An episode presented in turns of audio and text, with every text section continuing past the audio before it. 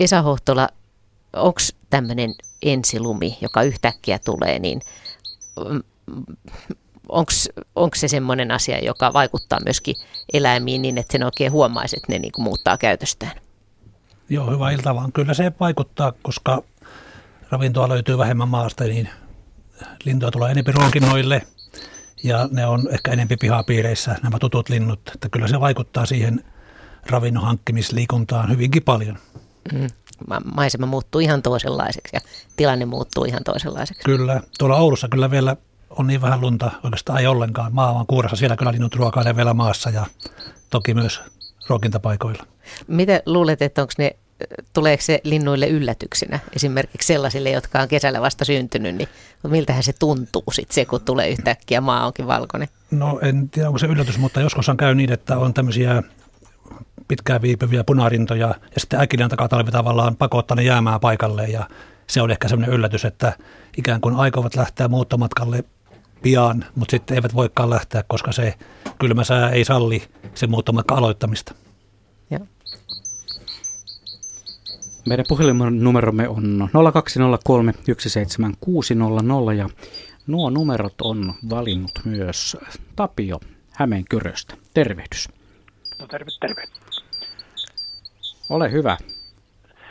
Niin, kysymys on, että kun talvisaikaan ruokitaan lintuja lintulaadulla, sanotaan, jotka esimerkiksi syö voittopuolisesti jotakin, vaikkapa auringonkukon siemeniä, niin kuinka nämä linnut saa riittävästi niitä ravinnon komponentteja, mitä ne tarvii normaalisti elämässä, niin lähinnä vitamiinit, himenaineet ja muut.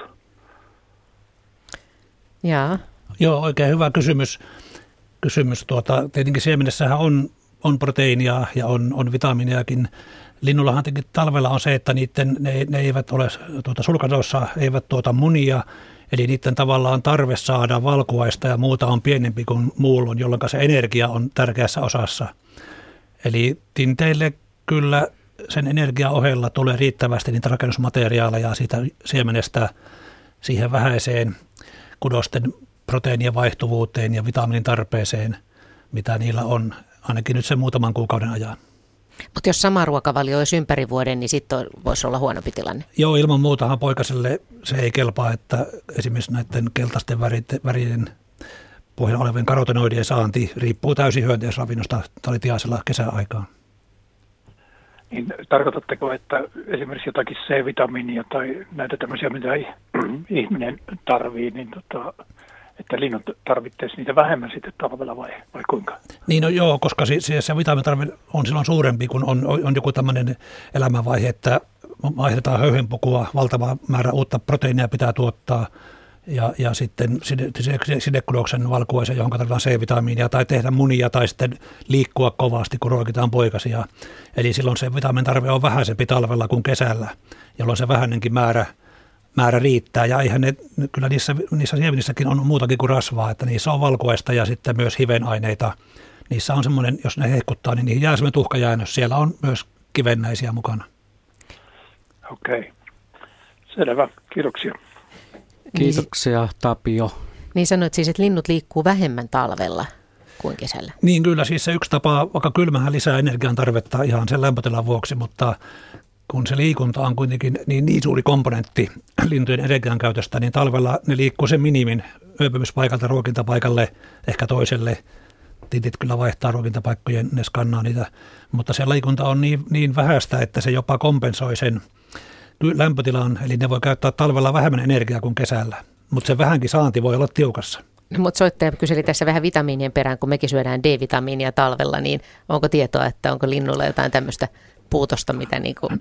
No oikeastaan ei vitamiinien puutosta ole havaittu, että kalsiumin puutosta on. Siemenissä on oikein vähän kalkkia, eli kalsiumia, ja semmoista puutosta on havaittu. Käpylintujen on havaittu joskus talven jälkeen tuota, nokallaan raaputtelevan piipulaastia ja vastaavaa, että tämmöisiä havaintoja on.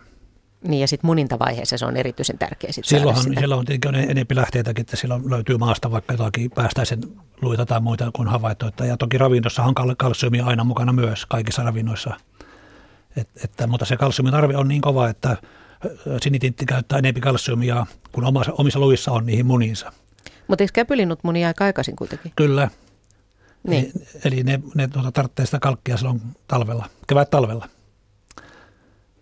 Elämme sitä hetkeä vuodesta, kun lumi on tullut maahan ja ne pienet siivekkäät ystävämme tulevat joskus, niin kuin me ihmiset ajattelemme, että tulevat ilmoittamaan, että nyt olisi syytä antaa ruokaa, koputtelevat sinne ikkunan karmeihin muun muassa. Sehän on mukava ajatuksena, että, että ne tulevat ilmoittamaan, että nyt olisi aika taas, ettekö ole huomanneet, mutta ei taida ihan siitä olla kysymys. Niin, tiaiset on tosi eh, tuota, tehokkaita löytämään ruokapaikkoja ja ovat oppineet, että rakennusten koloissa, ikkunan pielissä on vähänkin seittejä. Siellä on tarttunut kärpäisiä, jotka on muumioitunut tai jotakin hyönteisten munia ja ne kaikki kolutaan läpi. Samalla sekataan vähän ehkä yöpymispaikkaa talven varalle. Että ehkä se ei ole ihan tätä ravinnon pyytämistä, vaan, vaan ravinnon etsimistä ja hankkimista, mutta kaputtelu on kyllä ihan mukavaa ja se ehkä sitten muistuttaa, että vienpä läskiä pihalle tai siemeniä. Mutta nyt on just sitä aikaa, kun niitä paljon näkee tosiaan. Kyllä, ja heti, heti kun tuota maa tulee lumipeitteen alle, niin sitten se ravinto täytyy etsiä sitten maapinnan yläpuolelta puista ja rakennuksista ja, ja muualta. Samalla tavalla noin varsinkin tiaiset etsiskelevät koloja. Onko niillä joku syy siihen, että jos jossain talon seinässä on sopiva rako, niin siitä mennään sisälle. Joskus ei välttämättä löydetä sitten takaisin pihallekaan. Kyllä joo, siis tiaset on kolovyyöpyjä ja siihen toki käy pöntöt, mutta aika paljon käyttävät myös rakennuksia ja siellä menevät hyvinkin syvälle ja on tosiaan havaintoja, että voivat joutua ansaan, että toimii ikään kuin katiska tämä kolo, että sinne on se menoreitti, mutta tintti ei sitten löydä sitä palureittiä ja sitten kun myöhemmin rakennusta remontoidaan, niin löytyy 10-20 tinttimuumiota sieltä, jotka on sitten vuosien kulussa sinne tavallaan jäänyt loukkoon. Minkä, siis, mutta jos tintti menee pieneen koloon, niin niin se ei niin kuin jää jumiin, että se pääsee kyllä kääntymään sinänsä. Joo, ei se, ei se tämmöistä, tämmöistä jumijäämistä ole, vaan ihan tämmöistä äh, niin, niin, ansaan jäämistä. Niin, että sieltä vartuu joku isompi kolo, isompi niin, auki. Ja palu, palureitti ja. sitten onkin semmoinen, että Tintti ei hahmota sitä palureittiä. Joo, tässä päivänä eräänä viime viikolla itse asiassa kävi täällä meidän toimituksessa yksi tiainen, tai kahtena päivänä ainakin peräkkäin, ja ne tulivat juuri sellaisesta kohdasta, että täällä on vähän rakennustyömaata menossa jälleen kerran ja jostakin kolosta niin sitten Tiainen tuli sisälle. Tästä on muuten pieni videonpätkäkin tuolla Luontoillan äh, Facebook-sivulla, jossa kyseinen tintti sitten lentelee meidän kahvitiloissa ja niinhän siinä kävi, että meikäläisen piti etsiä ikkunan avaaja, jolla sitten Tiainen pääsi pihalle. Ja ikään kuin, ainakin minä kuvittelin niin, koska mielelläni kuvittelin tällaisia asioita, että se Tiainen pysähtyi siihen ikkunanlaudalle hetkeksi, kääntyi meikäläisen suuntaan, päästi pienen tirauksen siinä ikään kuin lauloi mulle ja sitten poistui paikalta tuonne keskuspuiston suuntaan se lensi. Mielellään sitä ihminen ajattelee juuri linnuista esimerkiksi tällä tavalla. Vähän sama kuin se, että tullaan koputtelemaan ikkunoihin, mutta eikä siinä mennyt sitten kun seuraavaan päivään, niin oli jo toinen tiainen samalla tavalla. Varmoin samoista koloista tullut, mutta hänelle piti etsiä sitten ihan toisenlainen reitti. Jätettäköön se arvoitukseksi mitä kautta, koska minä tein vähän tuho, käytin sellaista keinoa, että siitä saattoi joku pahastuakin. Oliko se toinen vai se sama? No en pysty erittelemään kyllä sitä, että toden, haluan uskoa, että se oli toinen, että ettei se ensimmäinen ollut niin tyhmä, että se olisi tullut takaisin. Tai ehkä hän tykkäsi siitä, että käydä täällä mukavissa radion tiloissa. Ehkä hän kiintyi sinuun. Voiko, mites Esa Hohtola, voiko linnut yleensä muistaa ihmisiä? Siis mm, kyllä, ruokkijoita, kyllä, jotka käy säännöllisesti. Niin muistaa, että... pa- muistaa paikkoja ihmisiä ja, ja tuota, tosiaan tottuvat ruokkiaan ja saattavat tulla kädelle syömään.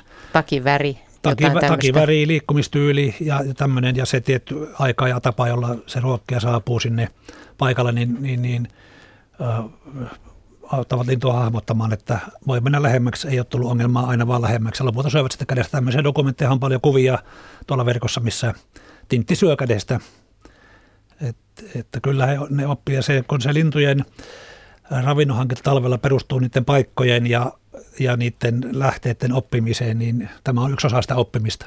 Mutta voiko lintu muistaa viime talvesta, että täällä oli ruokinta? jos nyt taas käynnistetään uusi talviruokinta? Kyllä Miten varm- pitkä on, on tiaisen muisti? Kyllä varmasti on, että, että linnulla on hyvä muisti, paikkamuisti. Jos ne muistaa, niin kuin joku, joka varastoi, niin muistavat niitä kätköpaikkoja tuhansia läpi talven – niin, niin aivan helposti voi ymmärtää, että muistaa sen ruokapaikan myös talven, kesän yli seuraavana talvena.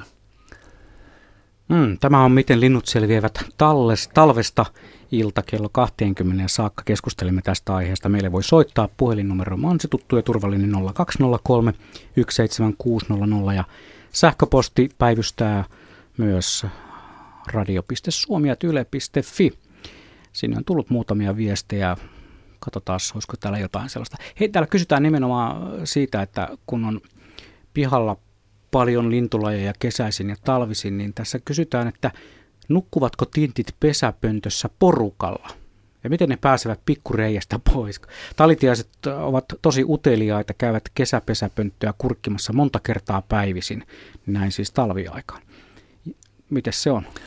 Joo, tuota, tintit on individuaalista ja ne nukkuu aina yksittäin, mutta toki ne sitten niitä, niitä ypämiskoloja tutkii päivälläkin ja niistä voi olla kiistaa. Ja siis ne kolot voi olla pesäpönttöjä, jota siis kannattaa viedä nytkin puihin, koska niitä käytetään yöpymistiloina.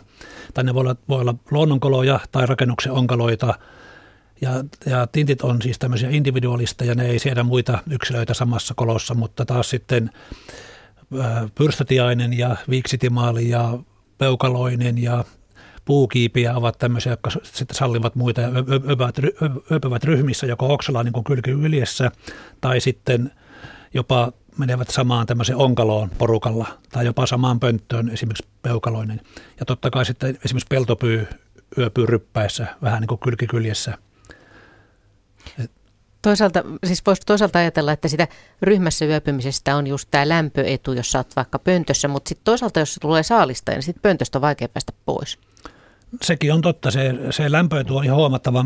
Ollaan itse mitattu tuolla Oulussa peltopyyn, niin jo neljä ryhmä säästää energiaa kylmässä huomattava määrä, monta kymmentä prosenttia sitä, sitä kylmän aiheuttamasta energialisästä. Mutta sitten tosiaan, jos pönttöön ahtautuu kymmenen peukaloista, niin kyllä se pahnan pohjimainen on aika huonossa asemassa, kun kärppä tulee sinne yöllä. Mutta se on just näiden etujen ja haittojen tasapaino, joka sitten määrää, että mitä tehdään. Niin, mutta peltopyylästä tästä on näin iso etu Joo, se on ihan, jengissä. ihan mitattu etu. Napataanpas tuolta linjalta Terttu mukaan lähetykseen. Terttu soittaa Forssasta. Terve Terttu. No hei Terttu, joo Terttu Raitanen Forssasta. Mulla olisi tämmöistä asiaa, että tässä parina päivänä me asutaan kerrostalossa, kolmas kerros – niin kahtena päivänä olen avannut parvekkeen ja olen vähän niin kuin säpsähtänyt, kun pikkulinnut niin kuin tulee parvekkeelle. Että mitä kautta ne sieltä tulee? Mä en ymmärrä, kun meillä on lasitettu parveke. Että hakeeko ne siis, näin kun talvi on tulossa ja luntakin täällä aika paljon, että sitä lämpöistä paikkaa vai ruokintaa vai mitä. Ja siinä ne pyristeli aikansa ja oli vähän säikkynä ja tuota piti ihan avata, että sitten hän niin kuin älys lentää pois. Mutta kahtena ne on niin kuin peräkkäisinä että tämmöinen kysymys. Oliko ne Ja mitä voi tehdä, jos, niin. Oliko ne tinttejä vai jotain muita lintuja? E, tinttejä, ihan Joo. pikkusia. Joo. Joo, yksi maa on se, että, että ne on äh, tullut rakennuksen ööpymään johonkin koloon, niin sieltä on ollut joku sitten tämmöinen vedenpoistoputki, jota ne on sitten päätynyt tulemaan sitä kautta pois ja päätyneet parvekkeelle. Eli se voi liittyä, se voi liittyä yöpymiseen. Että tietenkin sitten se, että nehän nuohoaa kaikki kolot ravinnon perässä ja sitten ne voi jostakin pikkuraosta päästä ja sitten eivät tajuakaan, että se, se näyttää olevan vapaata tilaa ja tajuakaan, että sieltä ei pääse sitten pois, että tulee tämä katiska-efekti. Mutta aika joo. usein nämä liittyy yöpymiseen, nämä rakennuksiin jäämiset. Aha, joo. Joo, ei mitään, kun on tosiaan, nyt, nyt olen havainnut, viime talvena ei ollut, mutta nyt, nyt heti kun tämä lumi tuli ja näin, niin nyt on niin kuin – Hmm. Ja sitten ne on tässä pöydällä, niin kuin mulla on tuo pöytä tuossa, niin siinä ne odottaa tietysti, että Joo. pääsisi poiskin tai ruokaa tai jotain. Että, mutta hyvää tämmöistä. Hyvä. Ne on varmaan tuosta tullut sitten pesu, kun parveketta pestään, niin tuossa on toi putki, niin varmaan siitä. Tai... Se on mahdollista, joo, hyvä, että pääsevät pois. Että, että kyllähän linnut joskus hakeutuu ihan lämpimäänkin, että aika monesti näkee, kun ajaa auton parkkiin, niin sinne varpon tai tintti menee alle en ole varmaan eikö lämmittelemään vai sitten, että odottaako, että se jotakin tippuu sieltä, sieltä syötävää, Joo. mutta niin, tätähän näkee Aivan. aika usein. Joo, mutta kun parvekkeelle ei voi laittaa varmaan mikään kerrostalon parvekkeelle syöt, niin kuin syötävää, että sitten se on taas... Taloyhtiön asia. Niin. niin, joo, mutta okei, Tämmöinen oli kysymys. Kiitos. Joo. Hyvä. Kiitoksia Kiitos Terttu soitosta. Kiitos. Joo, moi, kiitos. moi moi. Kiitos, hei. Niin, Esa Hohtola siis kaupungissa näkee tätä, että pien, tämmöisiä pieniä paikallisia lämmönlähteitä linnut pystyy käyttämään hyvin hyödykseen. Joskus näkee joo, että, että lämpimien automoottoreiden alle niitä hakeutuu ja sitten joskus on nähnyt kuvia, kun naakka lämmittelee piipun lämmössä, vaikka sen nokeutumisen uhallakin, niin on siinä piipun kuuma ilma puhaltimessa. Hakeeko lämpöä vai huvitteleeko muuten, vaikea sanoa. Katulamput joskus, ne Joo. säteilee vähän lämpöä kuitenkin, niin Niissä näkee jopa tinttiä ihan öpyvänkin. siinä ei valokaa haittaa, että uni tulee silmään. Niin joo, se, on, se onkin hyvä kysymys tämä ta- talvevalo, että nythän on yhä enempi havaintoja, että itsekin on Oulussa havainnut, että uuden vuoden yönä puolen yön aikaan tintti laulaa keskellä kaupunkia ja, ja syyksi epäillään tätä valosaastetta, joka sekoittaa niiden rytmit. Ja itse asiassa havaitsin myös, kun meillä oli pienet jouluvalot omenapuussa, hyvin pienet, niin keskellä talvea puoli kolme aikaa yöllä tintti oli ruokailemassa aurinkokuvan siemenillä omalla ruokinnallani. Kyllä. Niin, että, joo, valo käynnistää sitten aikaisemmin tämän kevään ja, ja voi sekoittaa tällä lailla. Siitä se varmasti johtuu. Mm. Itsellä on ainakin havaintoja tästä lämmittelystä, kun on tullut parkkipaikalle autolla, jonka konehuone on lämmin, niin siellä pensaassa ovat varpuset olleet venaamassa oikeasti odottelemassa, että kun siihen tulisi joku lämmin auto ja saman tien kun on oven sulkenut ja poistunut muutamaan askeleen, niin ne lentää sinne eturenkaan päälle istuskelemaan, koska siellä on lämmin. Mm. Konehuoneesta säteilee lämpöä varmaan useamman tunnin ajan, että siinä on mukava sitten vähän aikaa saada lämpöä. Ja sitten kun aamulla lähtee, niin usein sieltä pyrähtää lintuja ja joskus jopa on ollut auton alla myös noita sitikaneja. Että pienet kaninjäljet, Joo. sieltä sitä lämpöä haetaan. Tuskin kanit ovat ainakaan mitään ruokaa sieltä etsineet, Ei, että kyllä siinä on ihan puhtaasti lämpöä ja suojaa. Mutta Mm. varpusithan voi joskus tulla hakemaan niitä hyönteisiäkin, mitä on autoon liiskautunut. Niin, talvella vaan niitä ei pahemmin liiskaudu, Niin. mutta niin, se, sehän on, että niitä auton etusyydärin hyönteisiä, kyllä monet linnut käy sitten kesäaikaan napsimassa. No mä ajan niin vanhalla autolla, että niissä on hämähäkitkin ihan, hämähäkiseikit on ihan ok. Että Nimenomaan, se onkin se suuri hämähäkkikanta. Nimenomaan. 0203 17600 on Radio Suomen tuttu ja turvallinen puhelinnumero radio.suomi.yle.fi. Soittakaa ihmiset, kertokaa, kysykää, miten linnut selviävät talvesta, jos on jotakin omia kokemuksia, havaintoja. Niin tänne vaan mukaan lähetykseen. Tosiaan tällä kerralla täällä on paikalla eläinfysiologian professori Esa Hohtola, eli nyt voi kysyä niitä vaikeita kysymyksiä, että miten kylmää linnut kestää, miten ne selviää, miten ne pystyy, pystyy tätä tämän energian avulla pääsemään talven yli kaikkea semmoista. Ja, ja tota, sitten sä oot myöskin lintuharrastaja niin, että sulla on myöskin tätä maastokokemusta linnuista. Ja voidaan puhua vähän muutenkin, muutenkin esimerkiksi nisäkkäiden talvenvietosta. Ja tämä ei ole siis talviruokinta-ilta, sitä varten on ihan oma lähetyksensä. Me puhumme nimenomaan lintujen ja ehkä myös joidenkin muiden eläinten talviselviämisestä. Tämä tässä kohtaa huomautettakoon. Ja luonto, luontoilta on sitten ihan omalla paikallaan taas. Olisiko muuten viikon päästä? Taitaa olla. Joo. Mites Esa Hohtola, nyt esimerkiksi kun tuli tämä lumi ja täällä on vielä hyönteissyöjiä Suomessa, niin esimerkiksi ensi yönä osa kuolee vai mitä? No varmasti aina, aina lintuja Aina kuolee, osa. kuolee Mm. yöllä, jos on joku tämmöinen kovinkin herkkä hyönteissyöjä jäänyt, mutta nyt tietenkin alkusyksystähän sitten niin kuin kasvistossa, puissa ja muualla on vielä paljon jäljellä hämähäkimunia, hyönteisten talvehtivia muotoja, toukkia, ko- koteloita ja tämmöisiä, niin sitä ravintoa on vielä jäljellä. Ja kun ei nyt puusto ei ei ole vielä jäänpeitossa, niin sieltä löytyy helposti ruokaa, että, että varmasti kuolee, mutta ei varmaan mitään massakuolemaa tule, että, että kuitenkin useimmat tosi hyönteisöt on kuitenkin mennyt jo, mennyt jo, että tämmöiset vähän kestävämmät punarintoja varmasti on, mutta ne on erittäin kestäviä ja ne tulee ruokintapaikoille, ne syö muutakin kuin hyönteisravintoa ja, ja, tuota, ja taas sitten ne, jotka hyönteisiä syö muutenkin, puukipet ja muut, niin ne, on, ne löytää ravintoa, että ei se, lunta on Suomessa ollut niin tuhansia vuosia, että ei ne ihan vähästä hätkähdä. Mutta siis onko se, miten se nyt on siis, että onko, tuleeko linnulle joskus liian kylmä? Onko se se kylmyys, joka tässä on se ongelma vai se, ettei löydy ruokaa? No, lämpötila ei suoraan sitä tapaa. Jos ruokaa on tarjolla yllin kyllin, niin miinus 40 ei ole mikään ongelma millekään Suomessa vakituisesti talvehtivalle linnulle. Mutta siinä on se ongelma, että, että usein se kylmä on kun päivä on lyhyt ja se kylmä myös vaikeut, se lisää ravinnon tarvetta ja se vaikeuttaa ravinnon saantia, kun kaikki jäätyy ja lumi on maassa ja, ja se ravinnon sulattaminenkin, se ravintokin voi olla jäässä ja sen sulattaminen, siitä tulee se yhteisvaikutus, että ei ehdi syödä niin paljon kuin olisi tarvis ja sitten lintu tässä nälkiintyy. Ja sitten kun lintu nälkiintyy, niin sen aineenvaihto tuottaa vähemmän lämpöä, sitten se myös paleltuu. Tämä on muuten mielenkiintoinen tarina. Nimimerkki Silja Ritva kertoo, että asioin S-Marketissa toissapäivänä ja västäräkki tepasteli käytävällä minua vastaan. Onko hänellä mitään selviytymismahdollisuuksia selvitä hengissä talvesta? Suomessa on talvisin västäräkkejä navetoissa ja tämmöisissä muissa vastaavissa paikoissa, että jos ravintoa siellä joku tarjoaa, niin, niin mutta se marketti on vähän huono, siellä on kaikki pakattu ja siellä ei ole kärpäset ovat vapaana, jos on ollenkaan. Että, et, että, mutta tosiaan tämmöisiä navetatalvehtimisia tunnetaan kyllä Västäräkillä. Okei. Hyvä tieto tälle Västäräkkipoloiselle, missä sitten ikinä mahtoikaan tuo tapaaminen tapahtua. Tässä oli pari päivää sitten näin myöskin, olisiko ollut luontoillan nettisivulla joku kyseli juuri nimenomaan, mikä tämä lintu voisi olla, kun niin kummallisen näköinen talvella – nähty lintu ja sehän oli västäräkki. Se talvella herättää aina vähän suurta hämmästystä. Totta. Tuo oli aika mykistävä tuo miinus 40 astetta. Esa Hohtala, mikä äsken sanoi, että siis paljonko linnun oma lämpötila on? No se on päivisin 40-42 asteen välillä, eli linnullahan on korkeampi, meitä korkeampi lämpötila noin 5 astetta, eli, eli se mikä meillä olisi korkea kuume on ihan normaalia linnuille. Eli siinä voi olla jopa 80 asteen ero verrattuna ulkoilmaan. Kyllä voi olla. Se on hämmästyttävä suoritus. Niin. Voiko linnuilla olla muuten kuumetta? Kuumehan on ihan yleis eläintieteellinen ilmiö, eli myös vaihtolämpöisellä on kuumetta.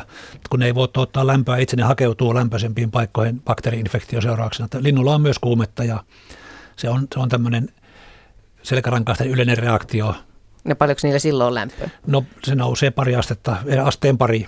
Mutta linnuthan pystyy sitten myös oikein kuumissa, niin ne voi myös antaa lämpötilan hieman niin kuin hiipiä ylöspäin. Että olikohan korkein, mitä on mitattu Afrikassa, 47 astetta linnulla ja se on kuitenkin selvinnyt hengissä siitä. Mutta se on eri kuin talvi selviäminen. Hmm. Aika korkeita lämpötilaa. Lämpötilaero kuulostaa aika huikealta, toi 80 astetta, mutta käyhän sitä ihminenkin joskus saunassa ja menee esimerkiksi mm. nolla-asteiseen veteen. Että ei se nyt sinänsä mikään ihme ole. Mutta se on vaan väliaikaista, että niin. jos se on jatkuvasti tai sanotaan viikkotolkulla, jos on oikein kova pakkasputki päällä. Niin, niin kun miettii jotain tuommoista ihan pientä hömötiäistä, joka mm. ei kuitenkaan ole kuin joitain grammoja ja mm. kylmää talviyötä, niin kyllä se, kyllä se hurjalta kuulostaa. Joo, sehän siinä onkin, että, että jos ajattelee tintit 10-20 grammaa, semmoinen pieni höyhenpallo ja hirveän vähän kudostaa, koko ajan ovat tavallaan niin kuin lumenpinnan yläpuolella samankokoiset isäkkäät, on turvassa siellä lumen alla. Ne ei altistu ollenkaan samalle lämpötiloille ja, ja tuota, eivätkä siis myöskään tuulelle eikä tämmöisen lämmönhukalle, eli ne pääsee paljon vähemmällä. Eli, eli se on, vaikka se on semmoinen aihe, mihin aina palataan, niin siinä kyllä riittää ihmettelemistä vuosi toisen jälkeen, että että tuommoinen 10 grammaa hömötintti 30 asteen pakkasessa pystyy pitämään sen pienen kudosmäärän lämpöisenä sillä aika vähäisellä höyhenmäärällä, mikä nyt sen tinti ympärille mahtuu. Ihmetyttääkö se myös fysiologia vuosien jälkeen? No kyllä se ihmetyttää ja tietenkin sitä sitten niin kuin aina pyritään ikään kuin laskemaan, että, että mitä kaikkea se vaatii. Että tietenkin linnulla on erittäin hyvä lämmöitys, että höyhenethän edistää hieman paremmin lämpöä kuin karvat, koska se lämmöitys perustuu siihen ilmaan, jonka se karvata höyhenpeite sitoo, ja höyhenpeite sitoo enempi ilmaa kuin karvapeite. Niin se on sitä on ehkä meidän vaikea kuvitella, kun meillä ei ole semmoista ihosta lähtevää. Se ilma on täysin liikkumatonta siinä ihon pinnassa, niin se eristää todella hyvin. Että vaatteiden avulla sitä efektiä ei saa, koska se ilma liikkuu siellä ja samalla vie lämpöä mennessään, vaikka onkin se vaatekerros edistämässä. Napataanpas lähetykseen mukaan Juhani Kajaanista. Hyvää iltaa. Iltaa. Joo, tuota minua kiinnostaa tuo pikkulintujen horrostaminen ja tämän tulee tämä kysymys semmoista tilanteesta, sitä nyt on aikaa vuosia, niin tuota, lähinnä talvi iltana postilaatikolle ja tuota, pakkasta oli semmoisen 30 pinnassa. Ja sitten tuolla tielle oli satanut semmoista pakkaslunta neljästä viiteen senttiä.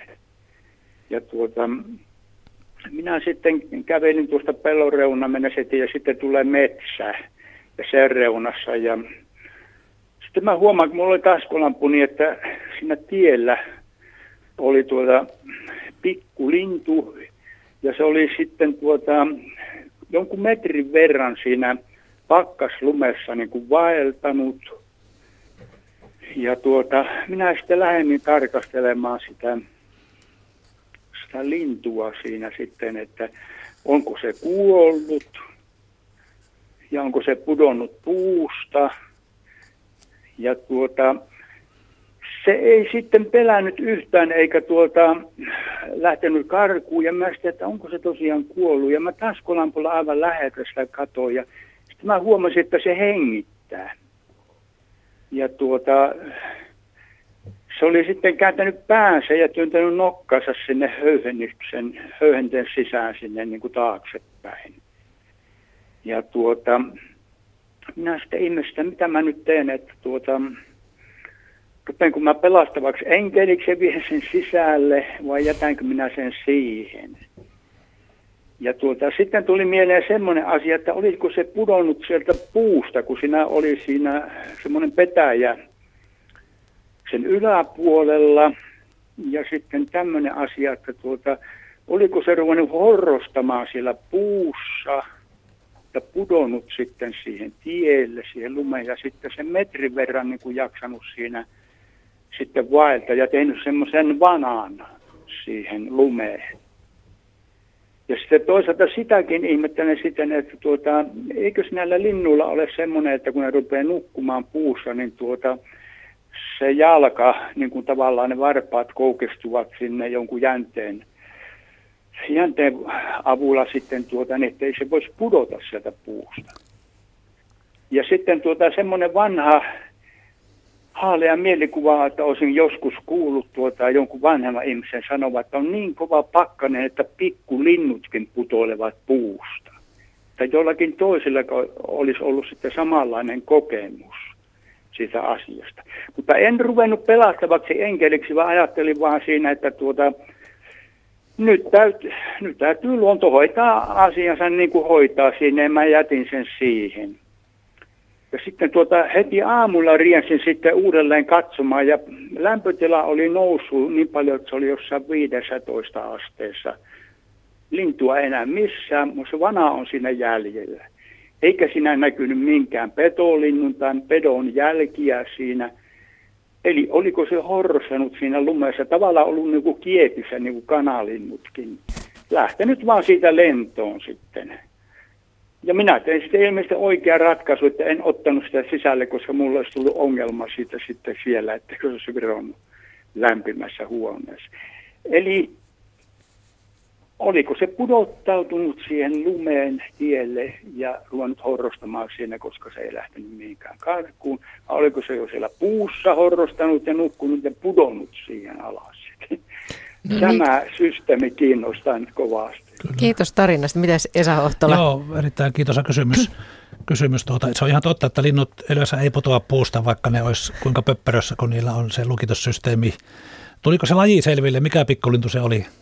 No se oli tuota semmoinen keltaisen ruskean sävyinen se yleisväri oli. Ja sitten siinä oli semmoisia mustia pilkkuja niin kuin viirun tapaisesti sitten siinä. Joo. Mutta minä en sitten saanut selville, että mikä se laji olisi sitten. Joo, se kuulostaa kovasti urpiaiselta, jolla, jolla on kyky mennä, mennä niin kuin kieppiin ihan hangen sisälle yöpymään. Että monesti kovilla, kovilla pakkasilla on havaintoja, että, että semmoinen lintu, joka on nälkiintynyt ja muuta, niin yrittää, yrittää väen vängällä niin löytää sitä kieppipaikkaa, että menisi pehmeä hankeen, mutta se ei löydä, niin sitten jää siihen paikalleen ja ottaa sen nukkuma-asennon se ei ehkä ihan ole horrosta, mutta lievä alilämpöä siinä varmasti on. Ja sitten kuitenkin näköjään, koska sää lauhtui, niin pystyi selviämään siinä sen yön, että siltä se, siltä se kuulostaa. Että on havaintoja myös, että on löytynyt punatulkkoparvi hangelta kuolleena tulipalopakkasessa, ovat kovasti illalla koteet löytää paikkaa, mistä päästä hangen sisään, mutta hanki on kova, eivät pääse ja sitten siihen yöllä menehtyvät siihen sitten, kun eivät pääse suojaan, että ehkä tässä on tässä pikkulinnun keppi hausta kysymys, siltä se kuulostaa. Joo, Kiitoksia Juhani tästä mielenkiintoisesta soitosta. Meillä on seuraava soittaja jo tuolla langalla odottelemassa ja lisää soittoja voi muuten Joo. edelleen meille tarjoilla 0203 ja 17600 on tuo puhelinnumero ja sähköpostin kautta tulee myös viestejä.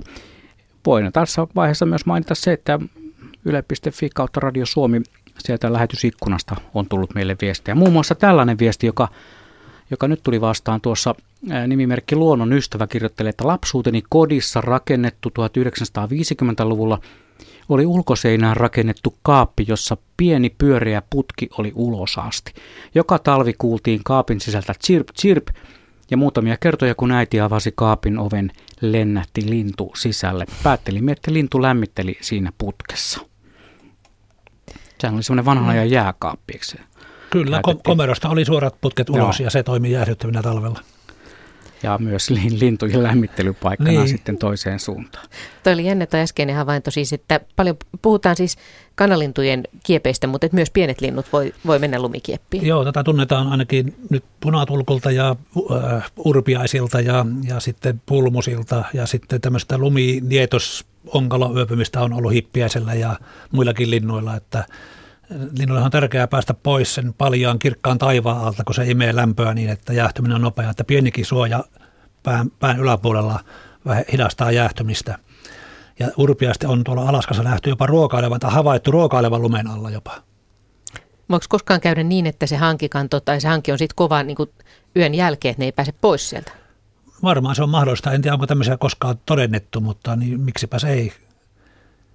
Jos, se on, on, jos on semmoista sopivan nuo, nuo, pehmeää noskalunta, johon voi vielä mennä illalla sisään, mutta sitten se kovettuu yöllä, niin mm. se on tämmöinen loukku. Mm. Paljon siinä tulee lämpötilaeroa, jos ajatellaan, että on siellä lumen alla, kuin että olisi siinä lumen päällä? No se on huomattava, jos on, jos on tulipalopakkanen 25 astetta, niin se on noin nollassa tai lähellä nollaa pari, muutama asteen pakkasen puolella. Se on huomattava ero, että se Joo.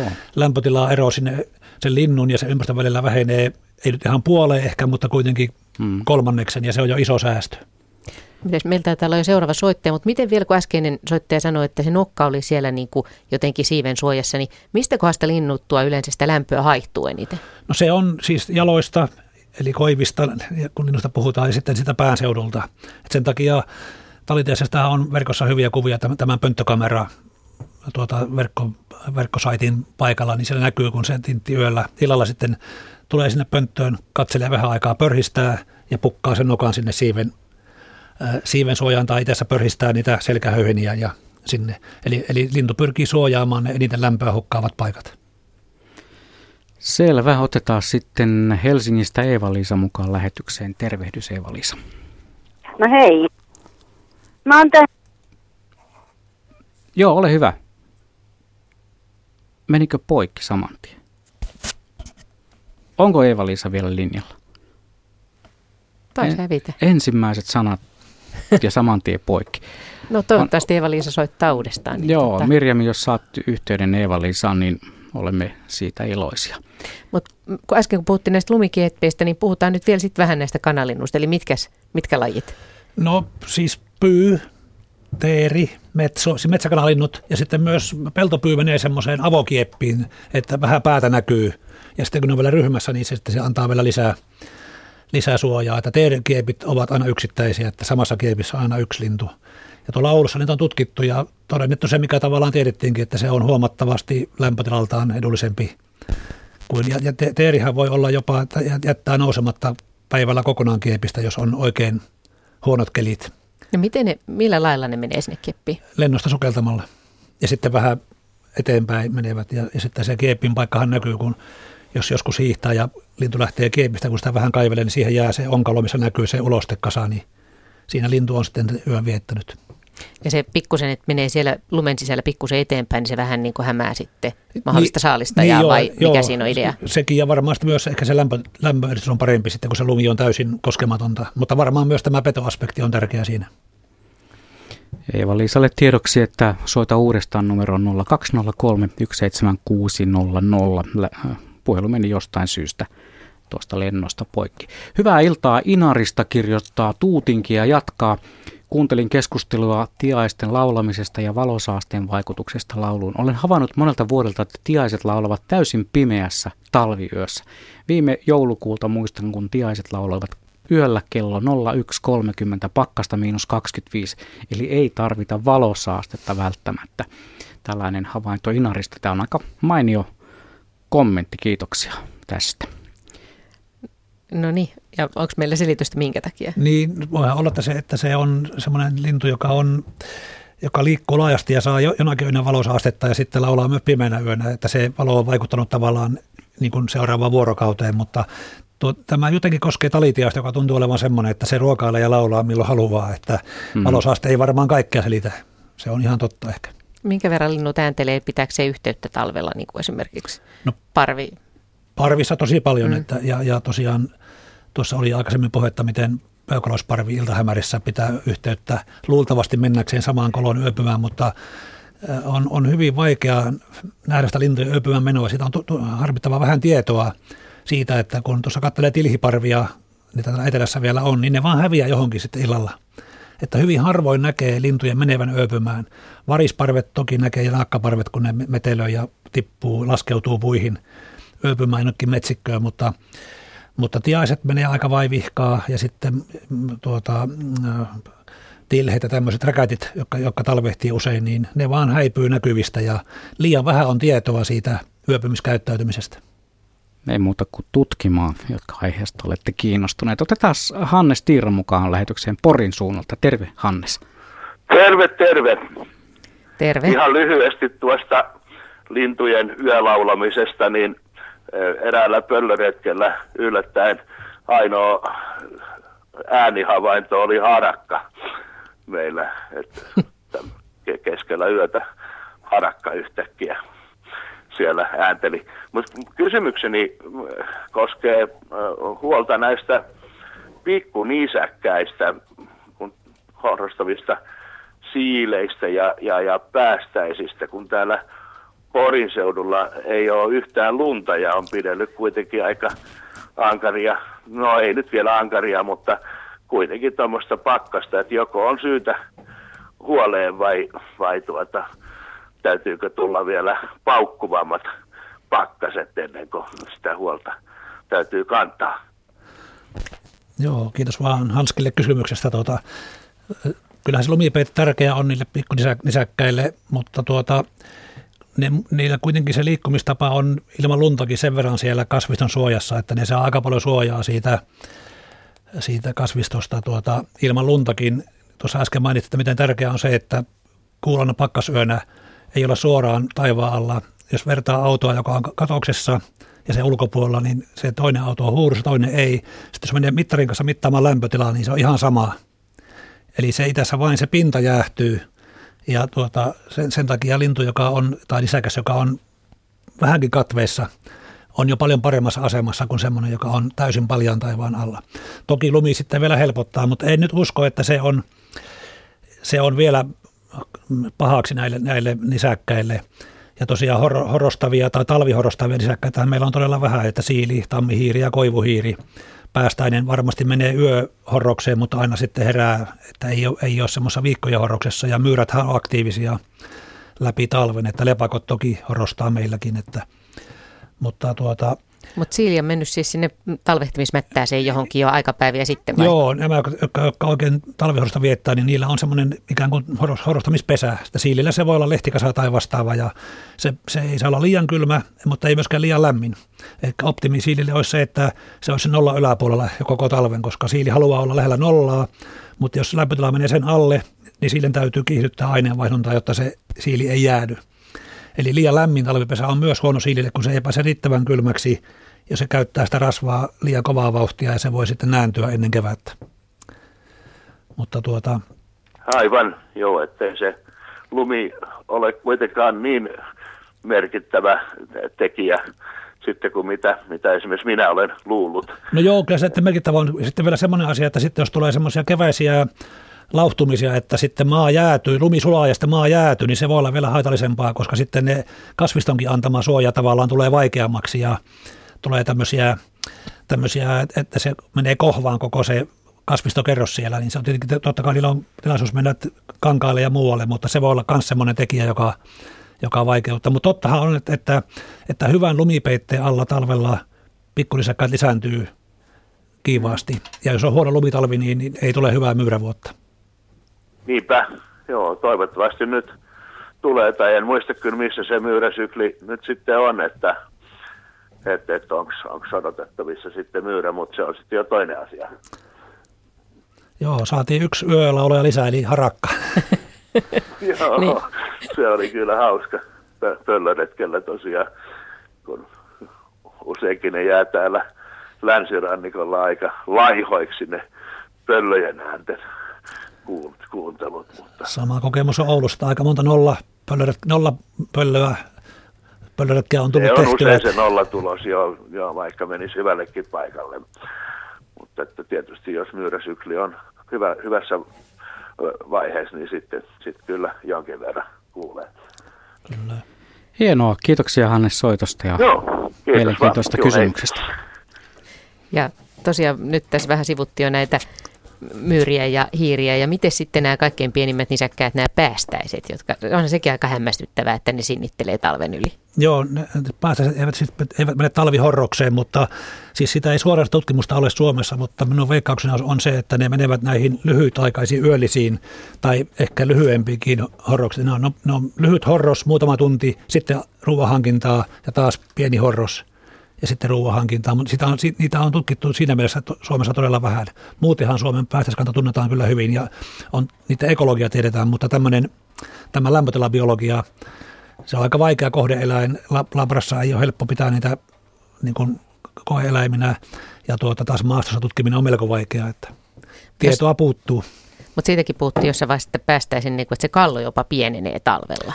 Niin ja, joo, ja siis pikkulisäkkällä se selkäranka lyhenee – siis 60-luvulla Oulussa havaittiin, että ne, ne supistaa koko ajan. Ja ihan tavallinen tuo koeeläin, jota käytetään mallieläimenä, tämmöisen, on, on tuo kääpiohamsteri, eli jungaria hamsteri tuota Mongoliasta, niin, niin tässä pienentää koko ajan talveksi. Ja se vähentää ravinnon tarvetta, kun yleensä eläimet lihoo ja mm. pulskistuu talveksi, mutta on myös vastakkaisia strategioita. Erilaiset strategiat käytössä tässä. Täällä on muuten yksi havainto. Jyrki laittanut viestin, että havainto kahdesta hippiäisestä menivät yhdessä alkutalvesta maa-onkaloon illan hämärtyessä. Pakkasta, ei tarkemmin asteet muistissa, lumeton tilanne. Tuommoisia havaintoja tarvitaan lisää. Niitä on kovin vähän, että hippiäisistä on, on toki nähty, että, että hippeinen menee nietoksen poimuun. Siitä on ihan pieni julkaisukin olemassa, mutta kovin vähän niitä on, että kaikki tuommoiset on kyllä tervetulleita. Mm, puhuit äsken niistä urpiaisista mihin ne menee, jos ei ne sinne lumen alle? Kun sanoit, että ne katoavat ikään kuin maagisesti jonkin, mihin ne sitten menee? Ihan vaan mielenkiinnosta, koska itsekin oli viime talvena 20 asteen pakkasessa kuvaamassa niitä ja sitten ne illalla kai jonkin ha- häviävät. Joo, itse asiassa urpeisesta on nimenomaan ne, että kun on nähty, että missä ne yöpyy, niin on nyt hankihavaintoja, että mä veikkaisin, että sitten kun on lumeton maa, niin ne yöpyy jossakin tämmöisessä talventöröttäjä tiheiköissä tai sitten ihan puiden oksilla, jos, on, jos ei ole kovin kylmää, mutta ei mulla suoraan havaintoa niistä ole. Mm. Että Urpeinen hyvin usein ruokailee semmoisissa talventöröttäjä tiheiköissä ja monesti sitä aikatyötä lähtevät liikkeelle, että se olisi myös hyvä, hyvä, hyvä paikka yöpyä sitten. Mutta se voi olla, tämä urpeasten kieppi yöpyminen tapahtuu vain kovilla pakkasilla, että ne sitten käyttää kasviton, kasviton suojaa sitten lauhemmilla keleillä. Siis onko kyse siitä, että lintuharrastajat ja tutkijat lähtevät kotiin, kun ilta pimenee talvella, vai onko tämä vain niin vaikeaa, kun hämärtyy ja, ja, tota, ja linnut ikään kuin eivät tietenkään varmaan ääntele hmm. mennessään sitten lopulta sinne lopulliseen yöpaikkaan? Näin se on, että Oulussa on, on semmoinen havainto, että, että semmoinen lintuharrastaja hiihteli perässä niin kauan, että näki, kun ne urpeiset pudottautui kieppiin, että siitä on erittäin vähän suoria havaintoja. Yksi, yksi tämmöinen varma havainto on, ja sitten niitä kieppijälkiä toki löytyy. Ja sitten monestihan sitten kun hiihtelee, niin niitä teeriä ponnahtelee keepestä tai pyytä, mutta, mutta pikkulintujen keeppiin menoa ei ole kovin moni päässyt näkemään. Se varmaan vaatisi sitten esimerkiksi tällaisen vähän kattavamman niin kuin riistakameran virityksen tällaiseen, missä on näitä talven törryttäjiä. Siinä olisi muuten haastetta jollekin. Vaikka Kyllä. sitä ei saa varmaan Suomen luontokuvakilpailuun sopivaa kuvaa, mutta saisi varmaan tutkijoille Hyvän dokumentin. tärkeää dok- dokumentaatio. Kyllä näitä riistakameroita käytetään jo monenlaisiin asioihin. Ja sitten myös tämä paikannustekniikkahan nyt niin kuin kehittyy kovaa vauhtia, että lintuihin voidaan kiinnittää tämmöisiä erilaisia satelliitteja tai muita tuota, paikantimia ja kunhan ne vielä hieman kehittyy, niin sitten ehkä tällä voidaan tämä yöpymisongelmakin ratkaista tai ainakin päästä lähemmäksi, että, että mitä kaikkea tapahtuu iltahämärissä. Mites Esa Hohtola, sanoit äsken, että hyyhenpeite on itse asiassa parempi lämmön eriste kuin karva, mutta ää, miten paljon lintujen, jotka viettää talvea Suomessa, miten paljon niiden höyhenpeite paksuuntuu tai, tai niin kuin, runsastuuko sinne höyhenten määrä siis verrattuna siihen, mitä se on kesällä? No ainakin loppukesään, koska se loppukesällä se höyhenpuku on erittäin kulunut, niin tulee sitten freesi, uusia höyhenpukuja, niin sikäli se on, on, on se vähän tuohon, urpeasla on ihan havaittu, että höyhenten lukumäärä ja massa kasvaa, mutta se ei ole kovin dramaattinen se muutos, että se on ehkä parikymmentä prosenttia tuuheampi. Ja niin kuin oli puhetta, niin pikkulinnulla ei ole varaa kovin, kovin pöyhään höyhenpukuun, koska sitten se, kun niillä on sitä, siihen massaan nähden paljon pinta-alaa, niin se on sitten semmoinen kuorma se höyhenpuku, että se ei enää käy laatuun. niin, että jos sillä olisi ihan valtava höyhenpuku, niin se ei enää lentäminen niin, sujuisi. Että isolla linnulla on se etu, että niillä on muutenkin vähempi sitä lämmönhukkapintaa suhteessa, ja niillä on varaa suhteellisesti ja absoluuttisesti paksumpaan höyhenpukuun. Eli ne on monin verran paremmassa asemassa sen lämpötilan suhteen. Mutta sitten taas pörhistämällä tulee lisää, lisää niin kuin ikään kuin sitä lämpöä. Kyllä, se ei tässä linnulla se pörhistäminen, sen dynamiikka tai se liikkuvuus on suurempi kuin nisäkkäillä. Eli ne pystyy todella pallomaisiksi menemään. Kun katsoo ööpyvää tiaista, niin se on aivan pallo. Ja taas sitten pakkasellakin liikkuessaan se on aika hoikka, että se ei liikkuessaan voi käyttää koko sitä eristystä. Mutta nukkuessaan se otetaan täysin, täysillä käyttöön. No onko teillä värillä väliä? Että, että onko väri, joku väri parempi niin kuin talvella kuin toinen? No ei oikeastaan, koska se keratiini, kaiken verran keratiini johtaa lämpöä hyvin ja se edistävä osa on se ilma, joka jää sinne lukkoon. Että ainoastaan kun, jos voi, jos voi paistella päivää auringossa, niin silloin värillä on merkitystä. Ja niin kuin tiedämme, niin mustahan kerää paremmin tota, sitä lämpöä auringonvalosta ja, ja tuota, voisi kuvitella, että, että musta lintu olisi sikäli parempi niin kuin kevät hangilla, kun jo aurinko vähän lämmittää. Mutta siinä on semmoinen ongelma, että jos se lämpö tarttuu siihen höyhennyksen pintaan, niin ennen kuin se ehtii johtua linnun kudoksiin, niin se karkaa jo ulkoilmaan. Ja riekolla, mä otan tästä käytänyt riekkoa esimerkkinä, joka riekko on talvella valkoinen, niin se lämpö, valo, joka tulee, niin osa toki heijastuu, mutta osa sitten absorboituu vasta siellä höyten tyveissä ja ihossa, niin onkin tummat riekolla. Ja siellä se lämpö sieltä se pääsee paremmin kudoksiin, kun siinä on se eristävä valkoinen höyhenkerros päällä. Siis riekon valkoisen höyhyskerroksen alla sen iho on tumma? Niin, joo, ja, ja myös höyhenten tyvet on tummat. Eli toki sitä höyhestä osa valoa niin kuin heijastuu pois, mutta se mikä menee läpi, niin se lämpö jää myös sinne linnun sisään, jos niin sanotaan. E, ihan sama ilme kuin kasvihuoneissa, että se auringonvalo tulee paistaa ikkunan läpi ja lämmittää niitä, sitä kasvihuonetta ja lämpö sitten pyrkii poistumaan infrapunaana mutta ei pääsekään, koska se lasi estää sen. Ja sitten sen takia kesällä autossa on hirmu kuuma ja kasvihuoneessa on lämpöisempi kuin sama efekti, mutta vähän eri tekniikalla. Mielenkiintoista. Hei, täällä kysytään tällaista, että talvi yllättää aina autoilijat, mutta osaavatko linnut mitenkään ennakoida talven tuloa? Ky- kyllä ne osaa, no tietenkin käyttää siis ei lämpötilaa, vaan niillä on tämmöinen sanotaan biologinen kello, eli muut tietää kyllä lähteä hyvissä ajoin.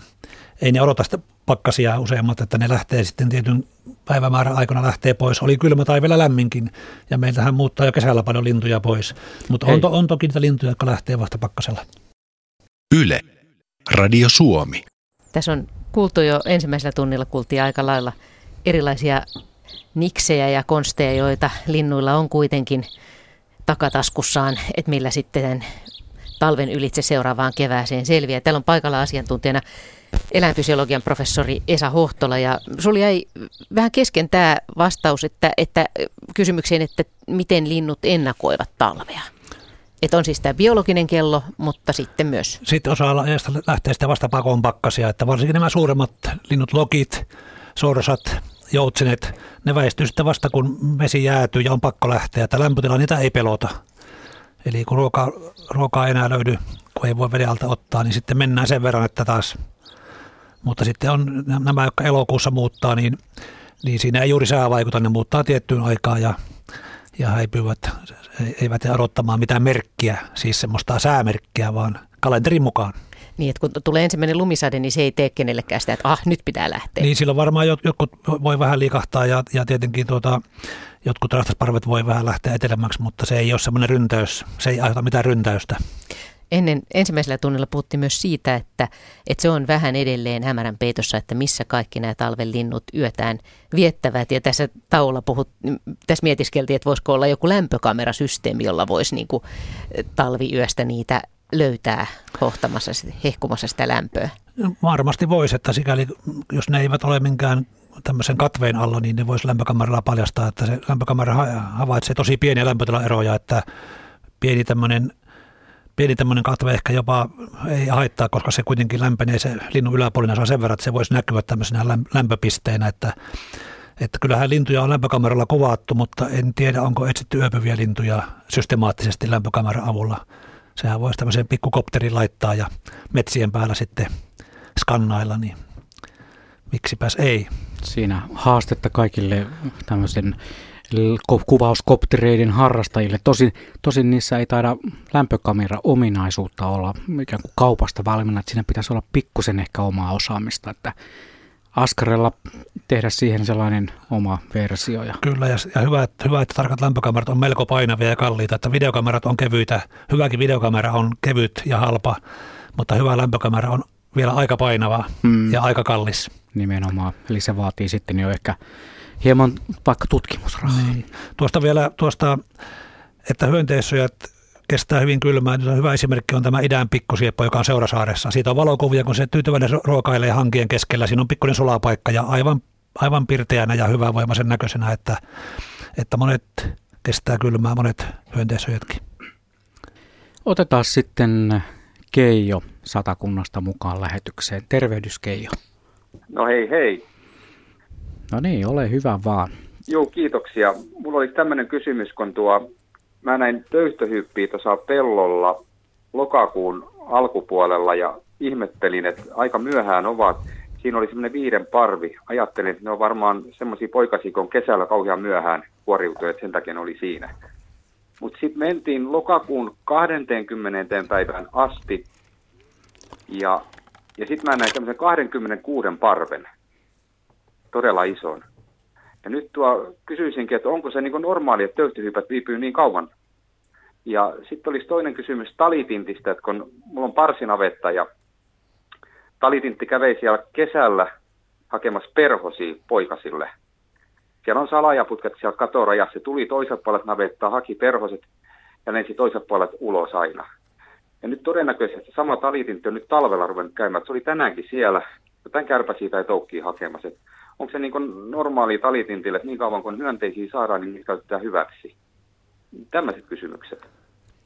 Joo, hyviä kysymyksiä. Tuo töytöhyppä on erittäin karastunut lintu tuota, ja voi todella olla ihan lumisessakin maassa vielä löytää ruokaa, ruokaa ja tuota, tulee keväällä ihan jo hankien keskelle ensimmäiseen päl- pälvipaikkoihin ja todellakin kahlaajillahan on niin, että vanhat, vanhat linnut lähtee jo ensin pois ja nuoret jää sitten tavallaan yksinään parvissa muuttamaan – etelään, etelään ainakin olla arktisilla kahlaajilla on tämä. Ja tuota, töyhtöhyppä, töyhtöhypästä on aikaisia ja myöhäisiä havaintoja.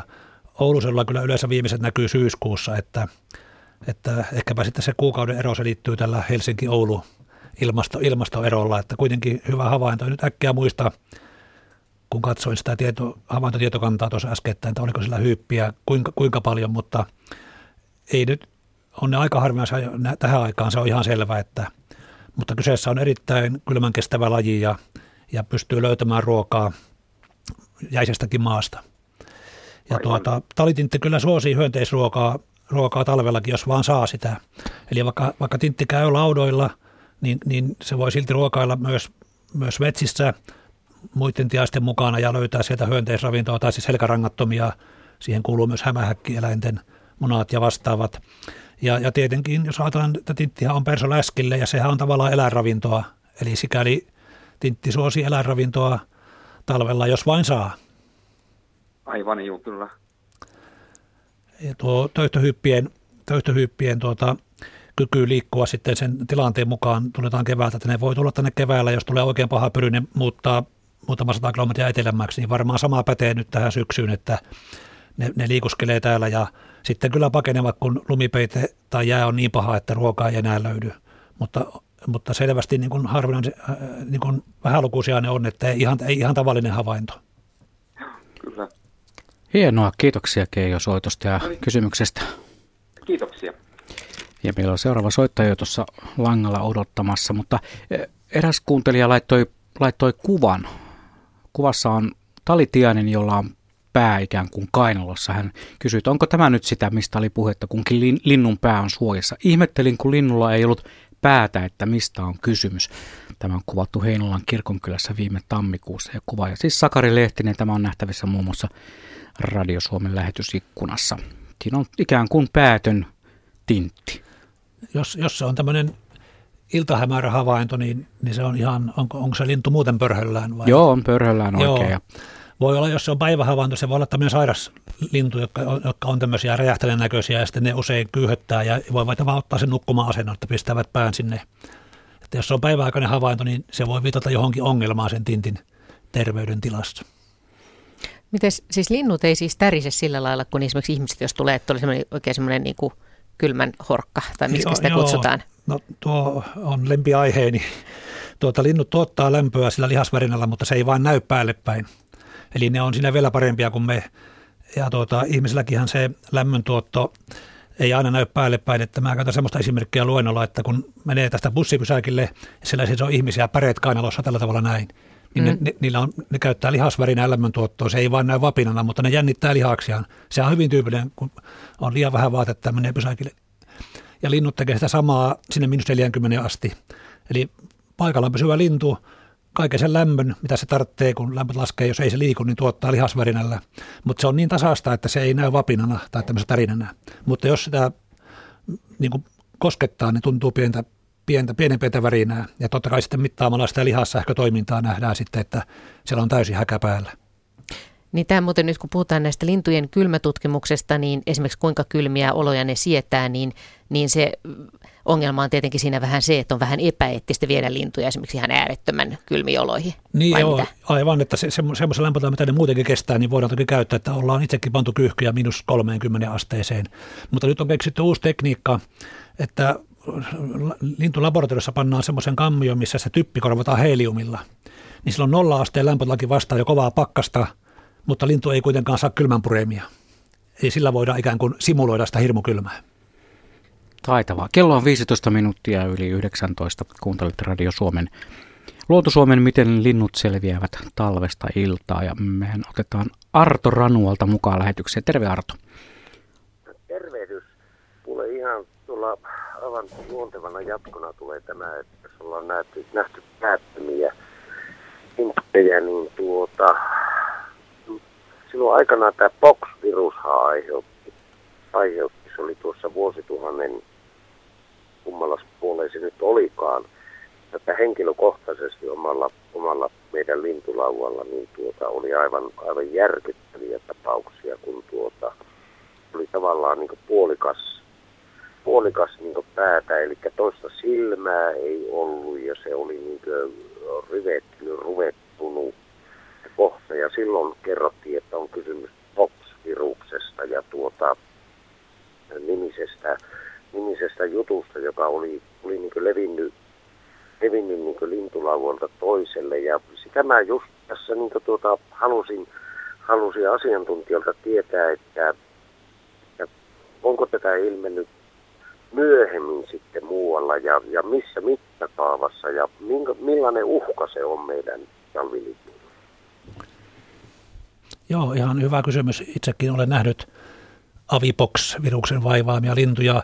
Niitä on joka talvi, mutta ei koskaan kovin suurena epidemiana. Että niitä aina on siellä täällä lintulaudoilla, mutta esimerkiksi semmoista viherpeippojen trikomonas tota niin, niin, epidemian kaltaista tämmöistä massaepidemiaa en, en ole kuullut enkä, enkä ole lukenut semmoisesta, että niitä on aina hajanaisesti ja ja siinä on se hyvä puoli, että ainakin osa linnusta voi toipua siitä, vaikka ne on erittäin pahan näköisiä ne patit. Niitä voi olla nokassa ja päässä ja jaloissa ja, ja siiven taipeissa. Ne on, ne on erittäin häijyn näköisiä, mutta toipuminen on niistä mahdollista. Että en usko, että ovat lintukannoille vaaraksi, mutta ovat kyllä todella ikävän näköisiä. Ja, tuota, ja se esiintyminen on semmoista sporaadista siellä täällä laudoilla, mutta ei mitään laajoja alueita ymmärtääkseni. Hyvä, kiitoksia Arto tästä mielenkiintoisesta kysymyksestä. Mites jos talvella tällainen tauti iskee, niin onko se sitten vielä no, fataalimpi? Ne, yleensä nimenomaan havaitaan talvella jostain nimenomaan. syystä. Varmaan johtuu siitä, että, ne, että kun linnut kertyy, niin lauda, ne, ne, se vähän leviää enempi ja jopa se frekvenssi, siis se esiintyminen kasvaa talvella. Että kaikki, mitä minä olen nähnyt valokuvia, itse on ollut nimenomaan talvihavaintoja. Ja no niin. silloinhan, ne on, silloinhan se on myös varmaan pahempi, koska se vaikeuttaa sitä syömistä ja ehkä lisää lämmöhukkaa, kun on niitä paljata ihokohtia enempi. Näin, mielenkiintoinen asia. Hei, sitten täältä tulee tosi mielenkiintoinen kysymys. Vappu on lähettänyt tällaisen viestin, että hei, voiko lintu aavistaa tulevan lumen satamisen, lumen tulon? Meillä oli 60-luvulla elätti varis, joka viihtyi navetassa lypsyjen ajan, mutta meni aina ulos yöksi. Kerran se ei suostunut lähtemään navetasta millään ja jäi sitten yöksi sisälle ja aamulla maa oli valkoisena kyllähän linnut pystyy ainakin ilmanpaineen muutoksia havaitsemaan, että se jopa vaikuttaa niiden muuttokäyttäytymiseen, että en pitäisi sitä mahdottomana, mutta oliko se nyt juuri tässä tällä kertaa se syy, niin sitä en pysty sanomaan, mutta siis pidän täysin mahdollista, että linnut, linnut havaitsee tulevia säiden muutoksia. Joko, joko paineen vaihtelun avulla tai sitten tiedetään, että ne kuulee infraääniä, niin ne voi sen lähestyvän matalapaineen jyminän kuulla kaukaa. Tämmöisiä on spekuloitu ja osittain siitä on ihan tutkimusaineistoakin, että mielenkiintoinen havainto. Joo, ja näitä vastaavanlaisia havaintoja voi laittaa meille sähköpostiosoitteeseen radio.suomi.yle.fi. Ja saahan meille toki soittaakin. Tässä on yli 40 minuuttia vielä aikaa. 0203 17600 on puhelin numero. Otetaan tuosta tuollainen mielenkiintoinen story, joka on tullut sähköpostilla. Lintujen muori nimimerkki kertoo, että muutama vuosi sitten oli paljon lunta katolla. Pudottelin pulverilunta lumen pudottimella. Räystäskourun yli roikkui lumilippa. Äkkiä sieltä lumen joukosta lähti talitiainen lentoon. Harmitti vähän, kun olin häirinnyt unta. Jonkin ajan päästä oli taas paljon lunta ja olin unohtanut jo tintin ja sieltä se taas ponkaisi lentoon. Eli hän on sitä mieltä, että talitiainenkin menee siis kieppiin. Niin, ainakin semmoisen lumipoimun alle, jos, ja, ja varmaan ehkä voi kaivaa toki. Näistä on siis havaintoja, että, että, että joko tämmöiseen lumeen, lumeen syntyneeseen nietosonkaloon tai sitten jopa kaivautumalla, niin en pitäisi sitäkään mahdottomana, että, että se tietenkin siinä, jos se lumilippa roikkuu, niin sinne ehkä pääsee sinne alle tavallaan kovin kummemmin kaivamatta. Mutta lumi on niin hyvä lämpöeriste, että sitä kyllä moni, sitä kannattaa hyödyntää ja linnut varmasti hyödyntää aina kun mahdollista. Mm, samainen lintujen muori kertoo toisen tarinan. Ikkunaan tömähti, menin katsomaan, punatulkku naaras oli maassa siivet levällään, pää pystyssä. Muistin pimeää hoidon ja kokeilin. Laitoin varovasti ison saviruukun alassuin päälle. Puolen tunnin kuluttua menin katsomaan, oli vaihtanut paikkaa ja siivet oli normaalisti. Havahtui vähitellen kuin unesta ja lähti muutaman minuutin kuluttua lentoon pensaan oksalle. Viipyi siinä ja lensi sitten pimeyteen kohti isoja puita. Toivottavasti jäi henkiin. Tämä ei sinänsä liity tähän mm. illan aiheeseen, mutta hauska tarina mm. tämäkin. Joo. Itse asiassa tästä tulee nyt mieleen tämä, mitä usein ehkä esimerkiksi tähän aikaan kysellään ja mietitään tätä tilhiä ja sitten, että kun ne syö näitä käyneitä marjoja ja että, että miten tämä alkoholi tässä sitten niin, tämä on yksi törmäileekö ne sen takia ikkunoihin? Tämä on yksi sitä marjoituvuosien vakio, vakioaiheita ja, ja tuota, siitä aina on semmoisia kertomuksia, että löytyi tilhiä tokkurassa, mutta että siinä on semmoinen asia, että en, en ole kenenkään lintuharrastajan – kuullut kertovan, että ne tulee aina jostakin niin kuin medioista, että nyt oli Tokkurassa tilhiä. Tilhiä on Tokkurassa, kun ne törmäilee ikkunoihin ja lopputalvesta, kun marjoja on vähän, ne tilhet tulee ihan lähelle pihoja, joku avaa oveen, tulee varpushaukka, parvi lähtee lentoon, kymmenen tilhiä törmää ikkunaa ja ne, ne ovat Tokkurassa. Että tästä mä oon paljon spekuloinut tuota, ja laskin kerran, että, että vaikka kaikki se, tuota, se sokeri, mikä marjassa on, marjassa kävisi alkoholiksi hetkessä, niin se on nipin napin ykkösalueen vahvuista se tavara. Ja jos katsoo marja viinireseptejä, niin ne lukee näin, että kaksi kiloa marjoja, kuusi kiloa sokeria. Sitten vasta syntyy viiniä. Että tietenkin, jos, jos se alkoholimäärä, mikä marjassa on, niin inisoidaan sinne linnun verisuoneen, niin voi tulla humala, mutta kun linnun maksa on niin tehokas ja kaikki se, mikä lintu syö, niin, niin se ensimmäisenä menee maksaa ja maksa määrää, mitä pääsee läpi. Eli tuota, toistaiseksi tämä tilhien juopumus on anekdoottien tasolla.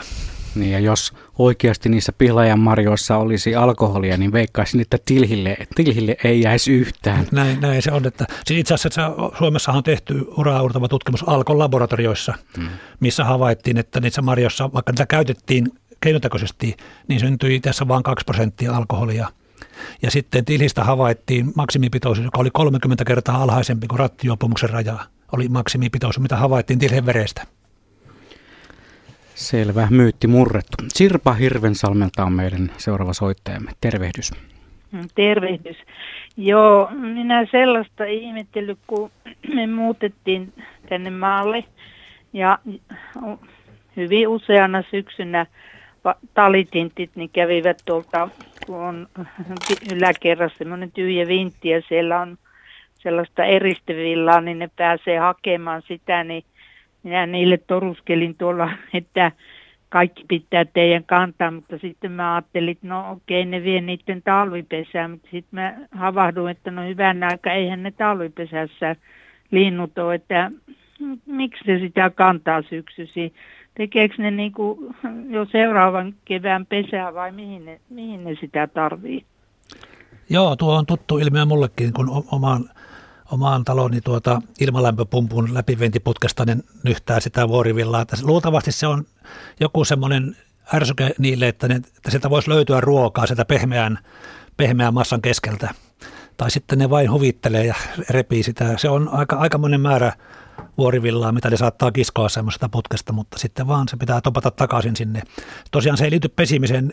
Kumma kyllä, tintit yöpyy täysin täysin niin kuin rakentamattomissa yö, talvipesissä tai pöntöissä, ne menee sinne puulattialle, jos siellä ei ole muuta, niin kököttämään. Eivät tuo sinne eristeitä. Ja, tuota, ja kesää varten eivät talvella aloita, että veikkaisin sen liittyvän ravinnon etsintään. Ja tietenkin ne vetävät sinne vesiperään. Okei, no pitäisi niitä vähän valistaa jonkun, että veisivät sinne pesäänsä ne niin. eristeet. mutta, mutta ihan kiva tietää, että tosiaan niin se on joskus ollut, että ne on ihan valtavia määriä sitä ottanut. Niin. Mutta kiitos vastauksesta ja kiitos jälleen kerran oikein hyvästä ohjelmasta.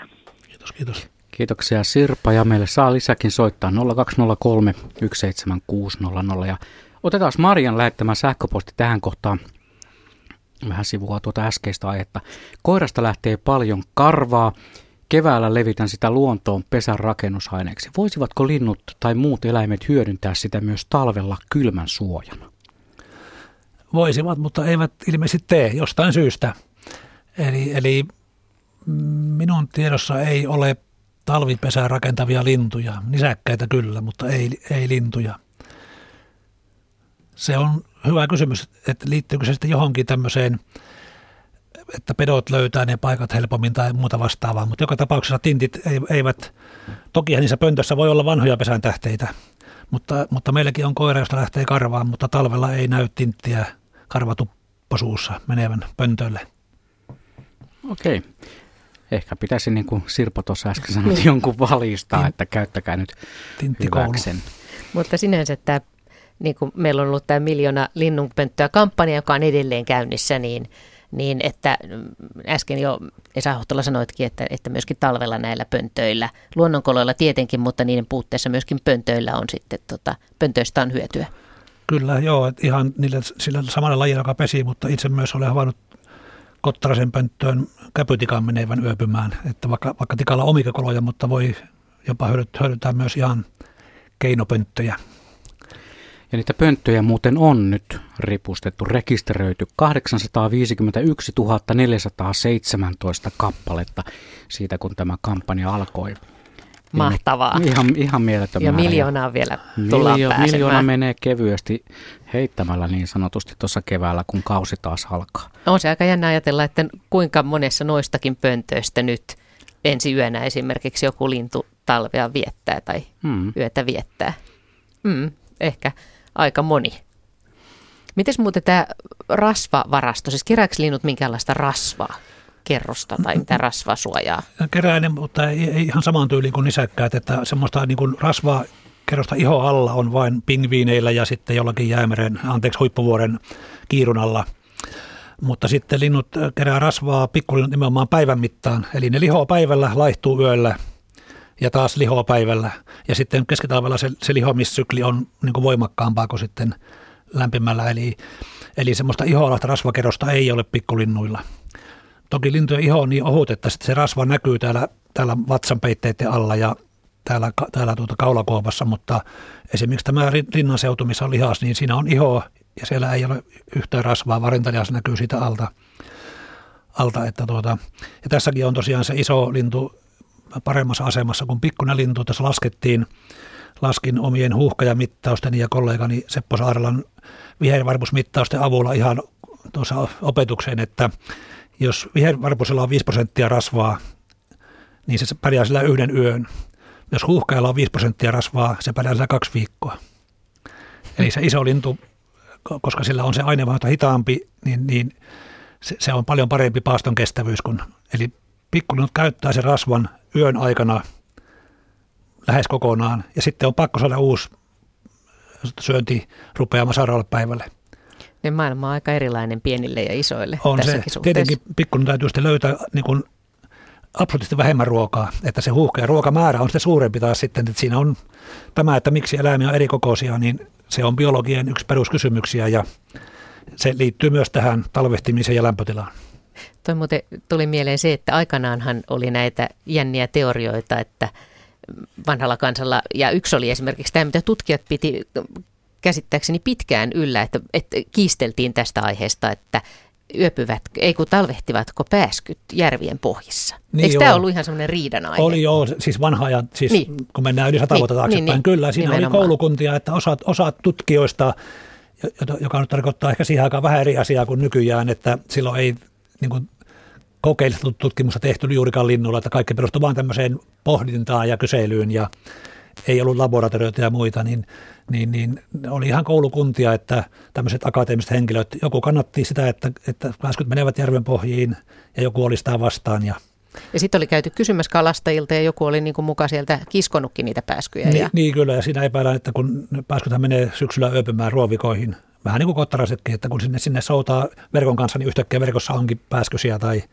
Tätähän käyttää rengasta, että ne, ne menee sinne ruovikoihin pyytämään syksyllä haarapääskyjä tutkimustarkoituksessa ja ikään kuin kalastamaan. Ja tästä on tullut se ajatus, että ne mahdollisesti sitten menisi sinne jääkannen niin, alle. Niin, niin ajatellaan, että siitä, siitä se legenda on syntynyt. Että. Ja sitten nehän usein lentelee keväällä, kun kylmä ilmanen järven pintoja pitkin, koska siinä on enempi hyönteisiä. Ja, että tämmöinen päätelmä on syntynyt ja nyt tietenkin tiedetään, että ei se oikein linnuta onnistu se mudassa talvehtiminen. No mutta entä sitten vielä tämä horrostaminen? Siis voiko mitkään linnut horrostaa? Voi horrostaa, että se horros-sana on niin moniulotteinen, mutta siis ainoa lintu, joka nukkuu talvihorrosta, on se amerikkalainen horroskehrääjä, joka, siis, joka tunnetaan. Voi olla muitakin, mutta monet pystyy menemään lyhyen horrokseen. Kolibrit, tervapääskyt ja kehräät menee ihan semmoisen kunnon horrokseen niin kuin aina yöajaksi tai muutamaksi tunniksi tai puoleksi vuorokaudeksi, että ovat ihan, eivät reagoi ympäristöön. Mutta nyt ihan parinkymmenen vuoden aikana havaittu, että lähes kaikki linnut, nämä meille tutut tiaiset, jopa tylsä puluukin, pystyy, jos on ravinnosta puutetta, niin pudottamaan yölämpötilaa 4-5 astetta. Vähän niin kuin karhun tapaan. Puhutaan matalasta horroksesta. Linnut vielä reagoi ympäristöön, eivät ole ihan tönkköjä, mutta ehkä, ehkä pien, pikkusen suurempi petoriski on sitten yöllä, kun ne on vähän alilämpöisiä. Mutta se on säädelty alilämpöä, se ei ole semmoista hypotermiaa, joka tulee siitä, että ne niin kuin niiden, niiden fysiologia romahtaisi. Se on keino säästää energiaa. Hyvin analogia on se, että kun alentaa talon lämpötilaa, niin energia menee vähempi. Aivan sama analogia linnulla on tässä, että voivat säästää energiaa sillä. Tuossa äsken tuli esille tuo käpytikkojen pönttöjen hyödyntäminen yöpymisessä, niin täällä kysytään sitten myös, että missä sitten vihervarpuset, urpiaiset, no se tuli mainittuakin mm. jossain mittakaavassa, punatulkut, pähkinänakkelit, mustarastaat. Missä ne onkin on talvella yönsä? Sepä se. Kaikkea ei tiedetä, että veikkasin kuitenkin rastataan, että ne öipyy puissa tai kasviston suojassa. Vihervarpunen voi hyvin olla yksi tämmöinen lumeenkaivautuja. En nyt muista, onko tutkimusta, itse en ole nähnyt. Nekin vaan häviää silloin illalla tuota ja tietenkin niillä on se ongelma, että lumi on vähänkään kovempaa, niin se on niin kevyt lintu, että se ei pääse kieppiin. Eli sitten täytyy keksiä muita ratkaisuja. Mutta, mutta todellakin niin, niin, niin kovin tarkkaa tietoa ei ole talviöipymisestä monellakaan lajilla.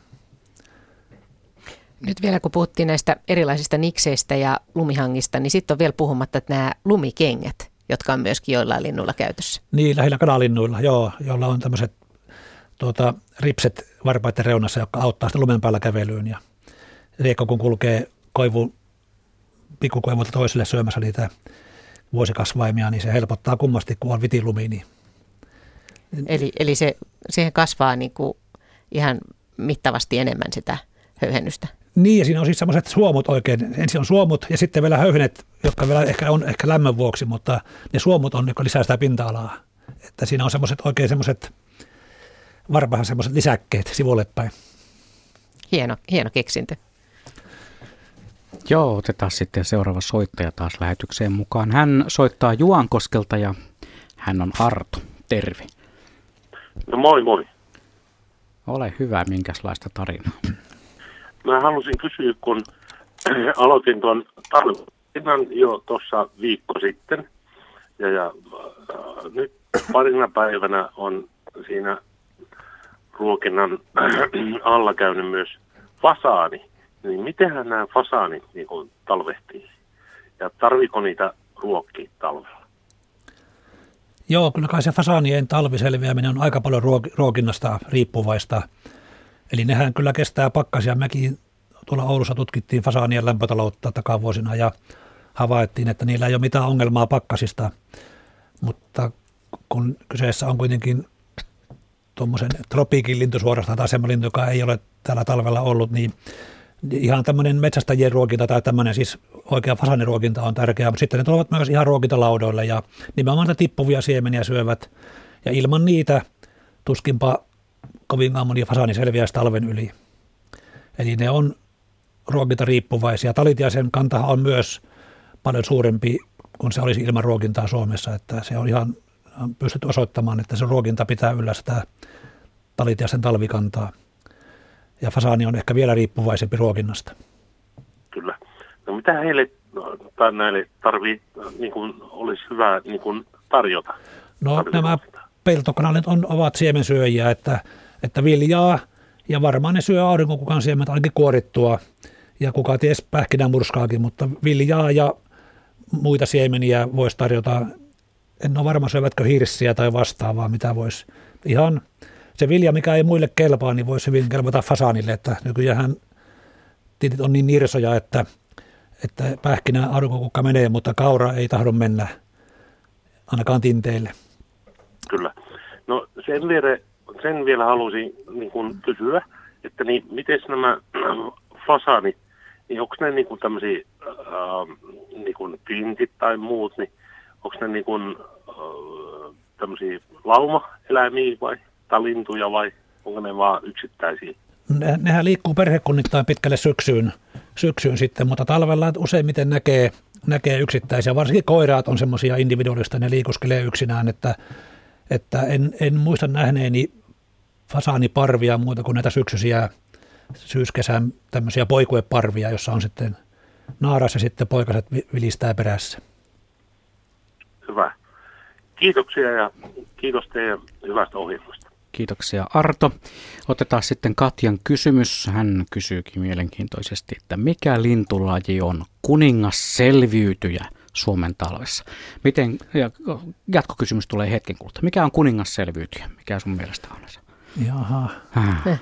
Tuo kuningas aiheuttaa vähän haastetta, että olisiko se vaikka korppi, joka tuntuu pärjäävän sekä, sekä salomailla että teitten varsilla ja muualla ja sitä ei kylmä tunnu tunnu häiritsevän, mutta jos ajatellaan lintulautalintuja, niin, niin, niin jotenkin musta punatulkko on semmoinen, että se käy, kyllä käy laudoilla, mutta se tulee myös toimeen ilman niitä, se sitten saattaa tuolla metsissä olla, että, että niitä on aika monta semmoista, jotka on erittäin hyvin sopeutu. Sitten semmoisia, jotka on, niin kuin, jossa tapahtuu kuolleisuutta, on just nämä, nämä tuota, jotka jää talvehtimaan sitten, jos on vihervarpus ja jotain muita käy, niin niissä on sitten, mutta ne toki pystyy vaeltamaan ja että, että tuota, se pitäisi ehkä äänestää se, mikä se on se kunkku, kunkku mutta korppimus on semmoinen, että se on niin kuin täysin piittaamaton lämpö tuolla millekään. Se on aina, aina niin kuin kotona, oli, oli pakkanen tai lämmin ja Oli, Te... oli ruokaa tai ei lähi, lähipiirissä. Mutta eikö sekin ole aika ihmeellistä, että sama korppi voi niin kuin hyvin erilaisissa olosuhteissa pärjätä? Siis hyvin kylmässä ja sitten kuitenkin, eikö korppeja on niin kuin vähän ympäri maailmaa? Kormi, korppi on kosmopoliittilajista, on ympäri maailmaa ja pärjää aavikon kuumuudessa ja täällä samannäköisenä. Se on, se on kunkku. Sovitaan, että se on kunkku, mutta sitten täällä kysytään myös Katjan jatkokysymyksessä, että miten kotka ja metso talvehtivat. Aloitetaan Kotkasta. No Kotkastahan osaa muuttaa mm-hmm. ja kiertää Itämeren maihin ja ne, jotka talvehtii, niin ne elää sitten haaskoilla, joko luonnonhaaskoilla tai sitten luontokuvaajien laittamilla haaskoilla. Ja, ja totta kai ne saalistaa myös talvella. Kotkahan saalistaa jänistä ja, ja, ja, ja porovasaakin ja tämmöistä. Tosi, tosi talvella ei taida kovin pieniä olla enää. Että ei. Eli kotka saalistaa, syö haaskoja ja, tai muuttaa. Mm. Ja, ja metsohan jää paikalleen ja, ja syö toki kasvisravintoa, mutta tämä, on, tämä metson siirtyminen tähän äh, männyn neulasihan on se klassinen tarina, että, että niinkin köyhää ravintoa kuin männyn neulassa käyttämällä voi talven selvitä. Mutta metsohan ei pysty sellulosa sulattamaan itse, vaan se metsolla ei ole siis pötsiä niin kuin märehtiöllä, vaan metsolla on suuri umpisuoli. Siellä mikrobit huolehtii tämän neulasravinnon sulattamisesta ja sillä tuo metso sitten elää läpi talven. Hämmästyttävää. On sekin aika kuningas selviytyjä, kyllä. On. Neulasilla talven joo, läpi. Puhutaan hakomisesta, niin onhan se, se on todella selvi, on todella kuningas, joo. En sitä, käy korppia vähättelemään. Sitä, sitä vaan niin harvemmin näkee metsoa, että korpin nykyään näkee aika usein, niin se jotenkin tulee mieleen. Varmaan metso syö muutakin talvella, muutakin kasvisravintoa niin vähän saman tapaan kuin teeri, mutta tämä, tämä männynneulasten hakominen on se legendaarinen metson ominaisuus. Miten sitten tätä aina välillä mietitään, että esimerkiksi kun sorsat seisoo siellä jossakin tai lokit seisoo siellä jääreunalla, niin eikö niiden varpaita ala paleltaa? Niin. Hyvä kysymys. Tämä paleleminen on semmoinen niin ihmiskeskeinen termi, että... No jos että itse se, seisoisi siellä niin, niin joo, kyllä, kyllä, mutta lintujen koivet on tottunut siihen, että lämpötilan vaihtelu on suurta ja, ja nehän on loppujen lopuksi luuta ja nahkaa, että siellä ei ole pehmytkudoksia juurikaan. Että kaikki lihakset on täällä ylempänä, sinne menee vain jänteitä ja toki siellä on ihoa. Ja tuota, siellä on ihan sitten havaittu, siellä on ihan eri rasvahapot niissä solukalvoissa. Eli se, ne toimii hyvin. Ja sitten se, että se paleleminen, että kun on, se, kun on semmoinen laji, joka, joka on tottunut siihen, että ne on kylmät, niin, niin palelua ei synny.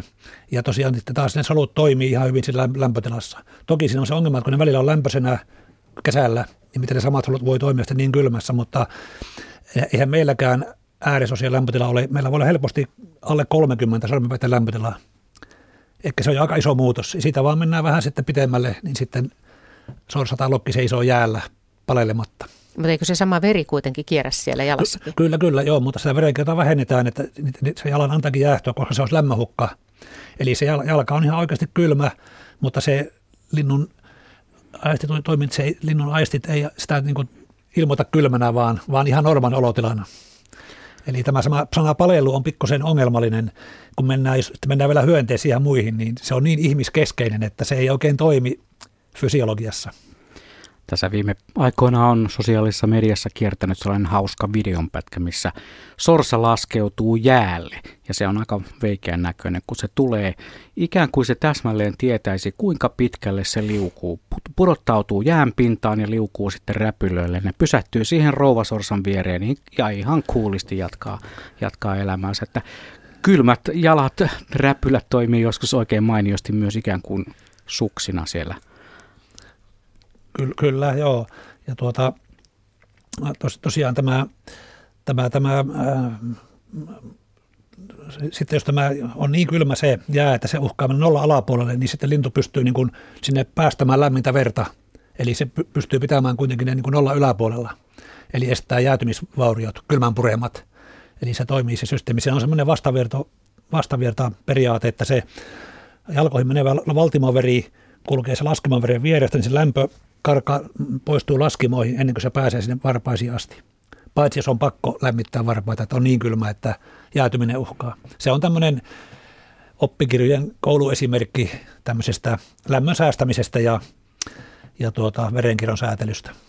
Hieno systeemi. Mukavaa Mika, kun maltoit odottaa vuoroasi. Nyt pääset lähetykseen mukaan. Terve. Kiitos. Olenko puhella? Ole, joo. ole hyvä. Joo, niin semmoinen mielenkiintoinen asia kuin pöllöt. Niin tuota, esimerkiksi viirupöllö, no joo, helmipöllö, nehän pesi luonnossa ilman pönttöä. Mutta nyt kun on sillä tavalla, että niille on tehty pönttöjä, ne pesi mielellään myös niissä. Niin esimerkiksi viirupöllö, käyttääkö se talvi, talvi hyötynään tätä pönttöä, jossa se on pesinyt, kun ymmärretään se, että se on kuitenkin koko lailla paikkauskollinen lintu. Hyvä kysymys. Mulla on semmoinen kuva, että, että silloin kun pöllö ei ole pesimässä eikä hautomassa, niin ne kyllä se istuu aina päivälevolla. Tai se, niin pöllöhän tekee varmaankin niin, että se lepää päivällä ja saalistaa yöllä. Tosin talvi, yö, talvipäivä on ihan määrä, että varmaan se voi saalistaa myös päivällä. Mutta veikkaisinpa, että se pöllö, ne yleensä istuu päivälevolla niin kuin lähellä runkoa oksalla. Ne ei tarvitse sitä pesän suojaa sen kylmyyden vuoksi. Pöllöllä on niin valtava hyvä se lämmön eritys, että, että kovakin pakkaset nostaa niiden lämmön tuottotarvetta aivan minimaalisesti. Ei ole kyllä mulla suoria havaintoja, täytyy myöntää, mutta usein ne pöntöt on, ainakin luonnonkolot on semmoisia päältä avoimia ja pöntöt on toki, on toki mutta minun mielestä niin yöpymishavaintoja pöntöistä ainakaan näillä isolla pöllöllä ei ole. Varpuspöllöhän kyllä yöpyy pöntöissä ja vie sinne saalistakin oikein suuret määrät, mutta veikkaisin, että viirupöllö ainakin lepää oksalla. Hyvä kysymys. Jep, kiitoksia Mika tästä kysymyksestä ja meillä on 16 minuuttia aikaa vielä ottaa kysymyksiä vastaan niin sähköpostilla kuin puhelimitsekin sähköpostiin radio.suomi.yle.fi osoitteeseen on tullut tällainen kysymys. Tässä mennään jo vähän pidemmälle pohdiskelussa siitä, että miten voisi muulla kuin talviruokinnalla auttaa vaikka pikkulintuja talven yli. Voisiko esimerkiksi rakentaa jonkun paikan, missä ne voisi lämmitellä, kysyy Mikko. Lämmitetty orsi piharakennuksessa, eristetty pönttölämpö akulla tai joku lämpösäteilijä. Näitä on jonkun verran kokeiltu ja niitä on aika pienessä mittakaavassa tehty, että periaatteessa en ole ihan varma, että kuinka helposti ne sitten hyväksyy semmoisia, mutta nyt tässä oli puhetta sitä autojen alalämmittelystä, että, että että voisi hyvin olla, että joku semmoinen äh, tämmöinen pakkasvahti lämpökaapeli, joka jo sen orren nostaa nyt kuitenkin vaikka nollaan tai pikkusen yläpuolelle, niin voisi olla suosittu. Se on tietenkin sitten se vaara, että jos ne kertyy paljon lintuja, niin sitten se uloste homma ja muu, niin tautien leviäminen voisi, voisi lisääntyä. Että ehkä parempi tapa auttaa lintuja talvella on perustaa rikkaruohopeltoja näille siemensyöjille. Näitähän, tähän tehdään varsinkin ulkomailla, että kesantopeltoja ja rikkaruohopeltoja urpiaisille ja vihervarpusille. Tietenkään tintit ei niin paljon niistä hyödy, mutta punatulkut syö mielellään rikkaruohostossa. Ja, mutta tinteille on vähän vaikea keksiä lisää ruokintaa, että, että se on varmaan mahdollista, mutta ei oikein kokeiltu niin kuin oikein isommassa mittakaavassa koskaan. Mutta tässä on taas se kysymys, että me ihmisenä ajatellaan helposti, että se lämpö on se ongelma, mutta mm. niin kuin sä sanoit, niin se on, että linnut kestää sen kylmyyden, kunhan on sitä energiaa ja ruokaa. Että se on niin kuin tässä se kriittisempi. Kyllä, joo, kyllä ne tietenkin voi sitten hetkellisesti sitä lämmöstäkin nauttia, mutta niin, että minun muistaakseni on, on, niitä on tehty semmoisia lämpökoppeja, niin niissä ei kuitenkaan sitten ollut mitään tungosta, että, ne on, mm. että niitä ei niin kuin innokkaasti linnut käytä. Jokut käyttää, mutta sitä ei tule semmoista hittiä kuitenkaan lintujen keskuudessa. Niin sitten siinä on tietysti tämä toinenkin puoli, että Suomen talvi on kautta aikojen myös karsinut niin, että ne karskit täällä Suomen talvessa pärjäävät, se on ne ihan, lajit. Se on ihan totta.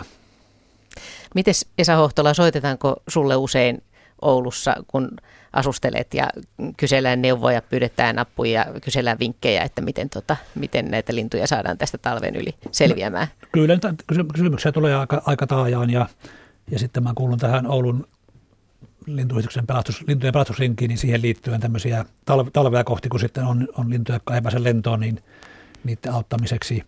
Ja t- tulee sitten myös semmoisia, että miten saadaan, joku, joku tintti tosiaan repii koko ajan villojaan, että miten se voidaan estää, tai tikan, tikan jos se hakkaa talon päätölautoja, niin tämmöisiä tulee. Ja sitten usein kysytään, että, että voiko antaa suolaa, voiko antaa leivänmuruja tinteille ja, ja niin poispäin. Mutta ruokintailtahan oli tulossa, niin Mutta ihmiset, ihmiset on usein hyvin niin kuin huolissaan tai välittää näistä linnuista. Sä kyllä, näet sitäkin? Kyllä, joo. joo, kyllä ihan selvästi on tämmöinen niin kuin tietoisuus ja, ja tarve saada tietoa lisääntynyt. Hienoa. Mikko, Mikolle, joka tämän kysymyksen esitti, niin voisi heittää haasteen, että kokeile, tee jonkun sorttinen, vaikka sellainen, sellainen tota, put, putkeen joku lämpökaapeli ja tee siinä havaintoa ja soita sitten ensi kerralla tähän mm. samaan lähetykseen. Tai vaikka luontoiltaan ja mm. kerro kokemuksistasi. Ja saa muutkin toki kokeilla, mutta kuten todettua, niin kyllähän ne linnut siellä pärjäävät, ovat pärjänneet jo ennen meitä ihmisiä. Hei, mutta äh, Kalevi on meidän seuraava soittaja Nurmijärveltä. Tervehdys.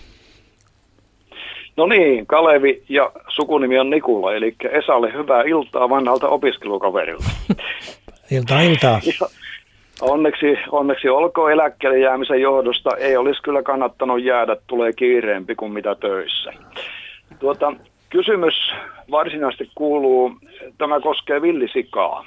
Eli tuossa syyskuisena viikonloppuna, kun olin sulkemassa länteen antavan etuikkunan verhoa talomme edustalta ja siinä on iso omenapuu, niin totesin ihmeekseni, että siitä lähti semmoinen omituisen näköinen otus, josta ensin ihmettelin, että onpas erikoisen näköinen koira, kunnes totesin, että eihän se ole koira, vaan se on villisian poikanen tai tämmöinen nuori villisika pituutta arviolta ehkä 50-60 senttimetriä.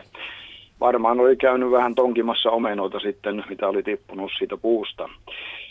Me tiedetään, tai huhupuiden perusteella ja havaintojenkin perusteella täällä Nurmijärvellä, kuten myöskin tuossa itäisellä Uudellamaalla, on villisika esiintymiä, tosin vaikea niitä on tietää. Ja tässä lähellähän on Nuuksion kansallispuisto ja sitten Nurmijärven länsiosissa tässä muutaman kilometrin päässä on näitä kallioisia ryteikköjä ja lehtometsiä ja kuusikkoja ja, ja myöskin viljelysmaita, joissa villisijat sitten voivat käydä tonkimassa ruokaa.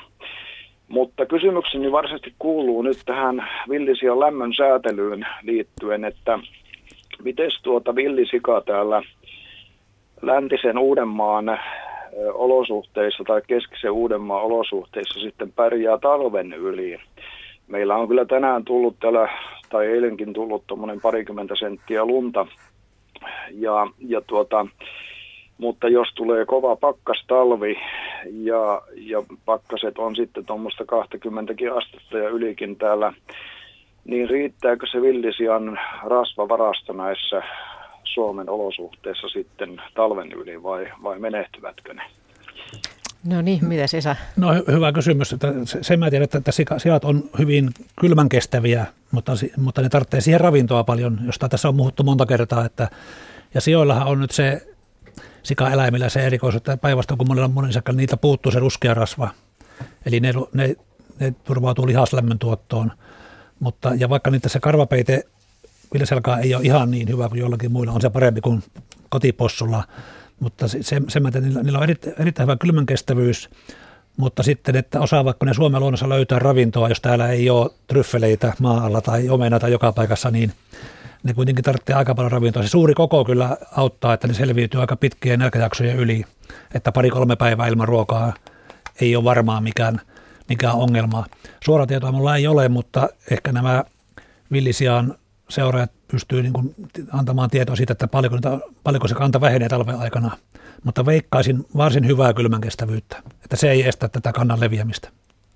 Kylmyys. No joo, sitähän täällä varmaan aika huolestuneisuudella nyt tarkastellaan lähinnä sen takia, että siinä on tämä tauti, eli afrikkalainen sikarutto, jota nämä sijat kantaa, ja, ja tuota, tunnetusti se aiheuttaa sitten huolta, huolta tuota, sen leviäminen, mutta eh, tässä kai täytyy sanoa sitten vaan tämä vanha sanonta, että more studies are needed, eli tutkimuksia tarvitaan. No joo, kyllä tämmöinen uusi laji Suomen luonnossa, niin aika vähän tiedetään vielä sen ekologiasta Suomen oloissa.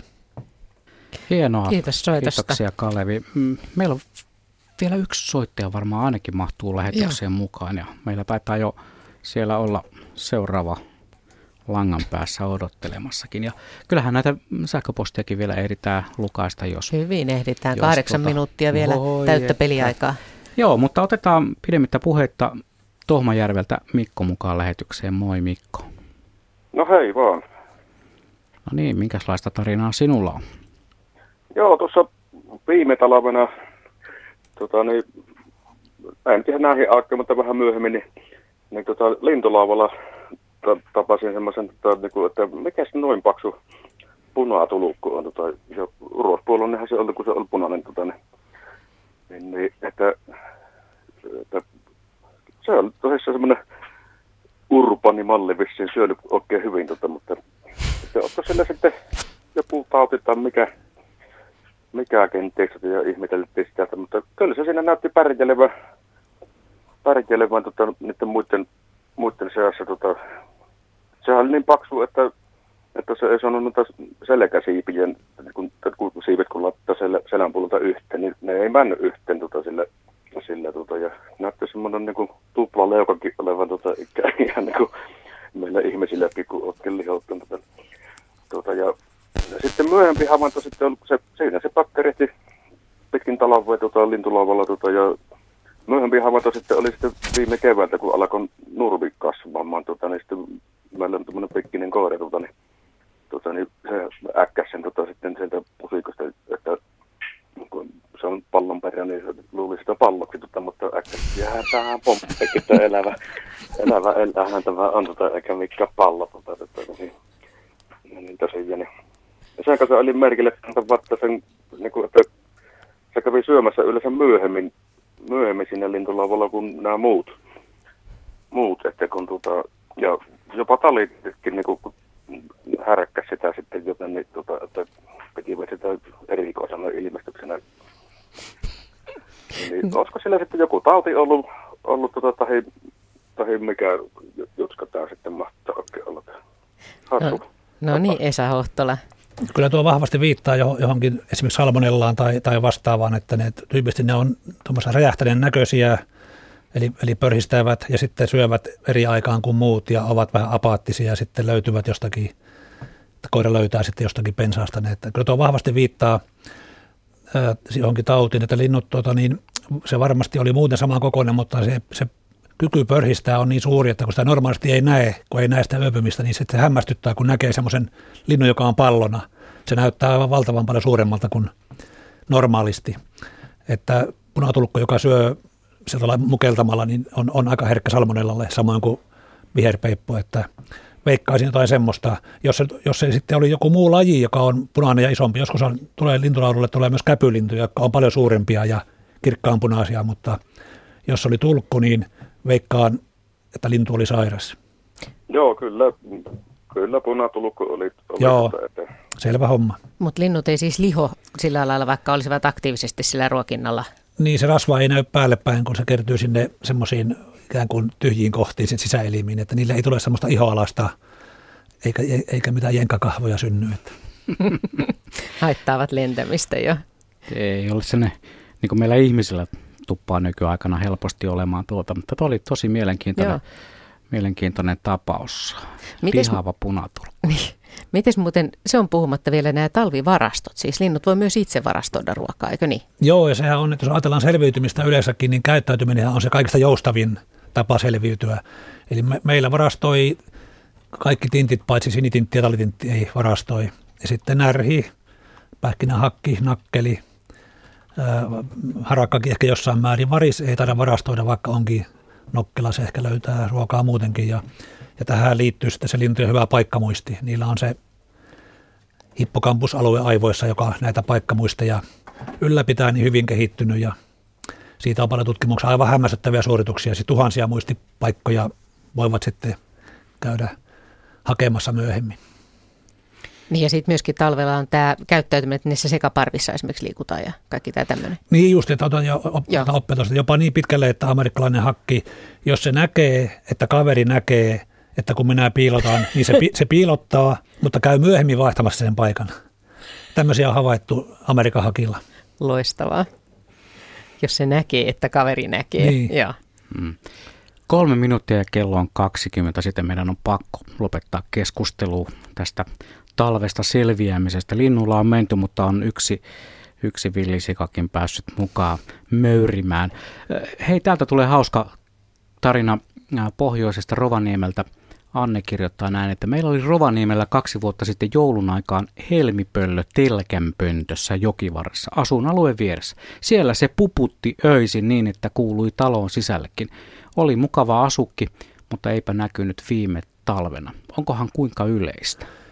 Helmipöllöhän hyvin möyrävuosina alkaa jo pesimään ihan helmimaaliskuulla, eli se voi puputtaa talvella. Puputtaako pöntöstä vai pöntö ulkopuolelta, sitä en tiedä, mutta siis pöllöjen puputusta kuuluu kevät talvella, että usein, muistan itse kun tuli Ouluun ja menin nuorena opetuksena menin pöllöretkelle huhtikuussa, aivan liian myöhään. Eli hyvin ne vuosina niin helmi-maaliskuussa pitää mennä pöllöretkelle. Eli talvipuputus on sinänsä ihan yleistä, mutta jos se puputus kuuluu pöntöstä, niin, niin, niin silloin se pikkusen antoi anto niin handicapia muille koiralle, koska se puputus ei kuulu niin kauaksi sieltä pöntöstä. Mutta... Yksikseen siellä niin. puputtaa omassa akustiikassa. puputtaja. Kuulostaa ihan Jaakko Tepon kappaleelta. Tuota, kyllähän, eikö varpuspöllöt harrasta talvimajoitusta Joo. pöntöissä ja niillä on sitten se ruokatila siinä myöskin samassa. Myyrä ja lintua on sitten ihan kasapäin siellä pakasteessa. Joo. Eli hyvin, hyvin on käytössä nämä reilut 800 000 pönttöä, jotka on tänä vuonna viime keväästä lähtien rekisteröity.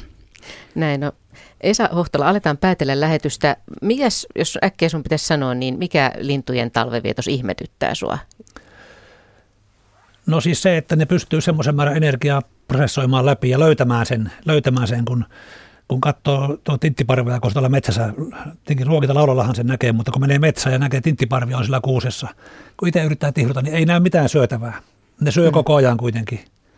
Eli se ihmetyttää siis, on semmoinen, mitä tavallaan, mistä ei pysty ihminen oikein siihen asennoitumaan tai niin kuin asettumaan linnun tilalle, että siellä havunnosta välissä on jotakin pientä syötävää, mitä kuusitintti, hippiäinen, puukiipiä sieltä rungolta syövät, niin se on, se on kyllä, samahan kyllä pätee muutakin, kun katsoo ja rantalietteellä. Ja koko ajan syö, kun itse menee sitä lietettä kaivelemaan, niin eipä löydä mitään. Kiitokset. Tässä alkaa olla Luontosuomi tällä kertaa, miten linnut selviävät talvesta eläinfysiologian emeritus, emeritusprofessori Esa Hohtola, kiitoksia ja Juha Plumperi, kiitoksia.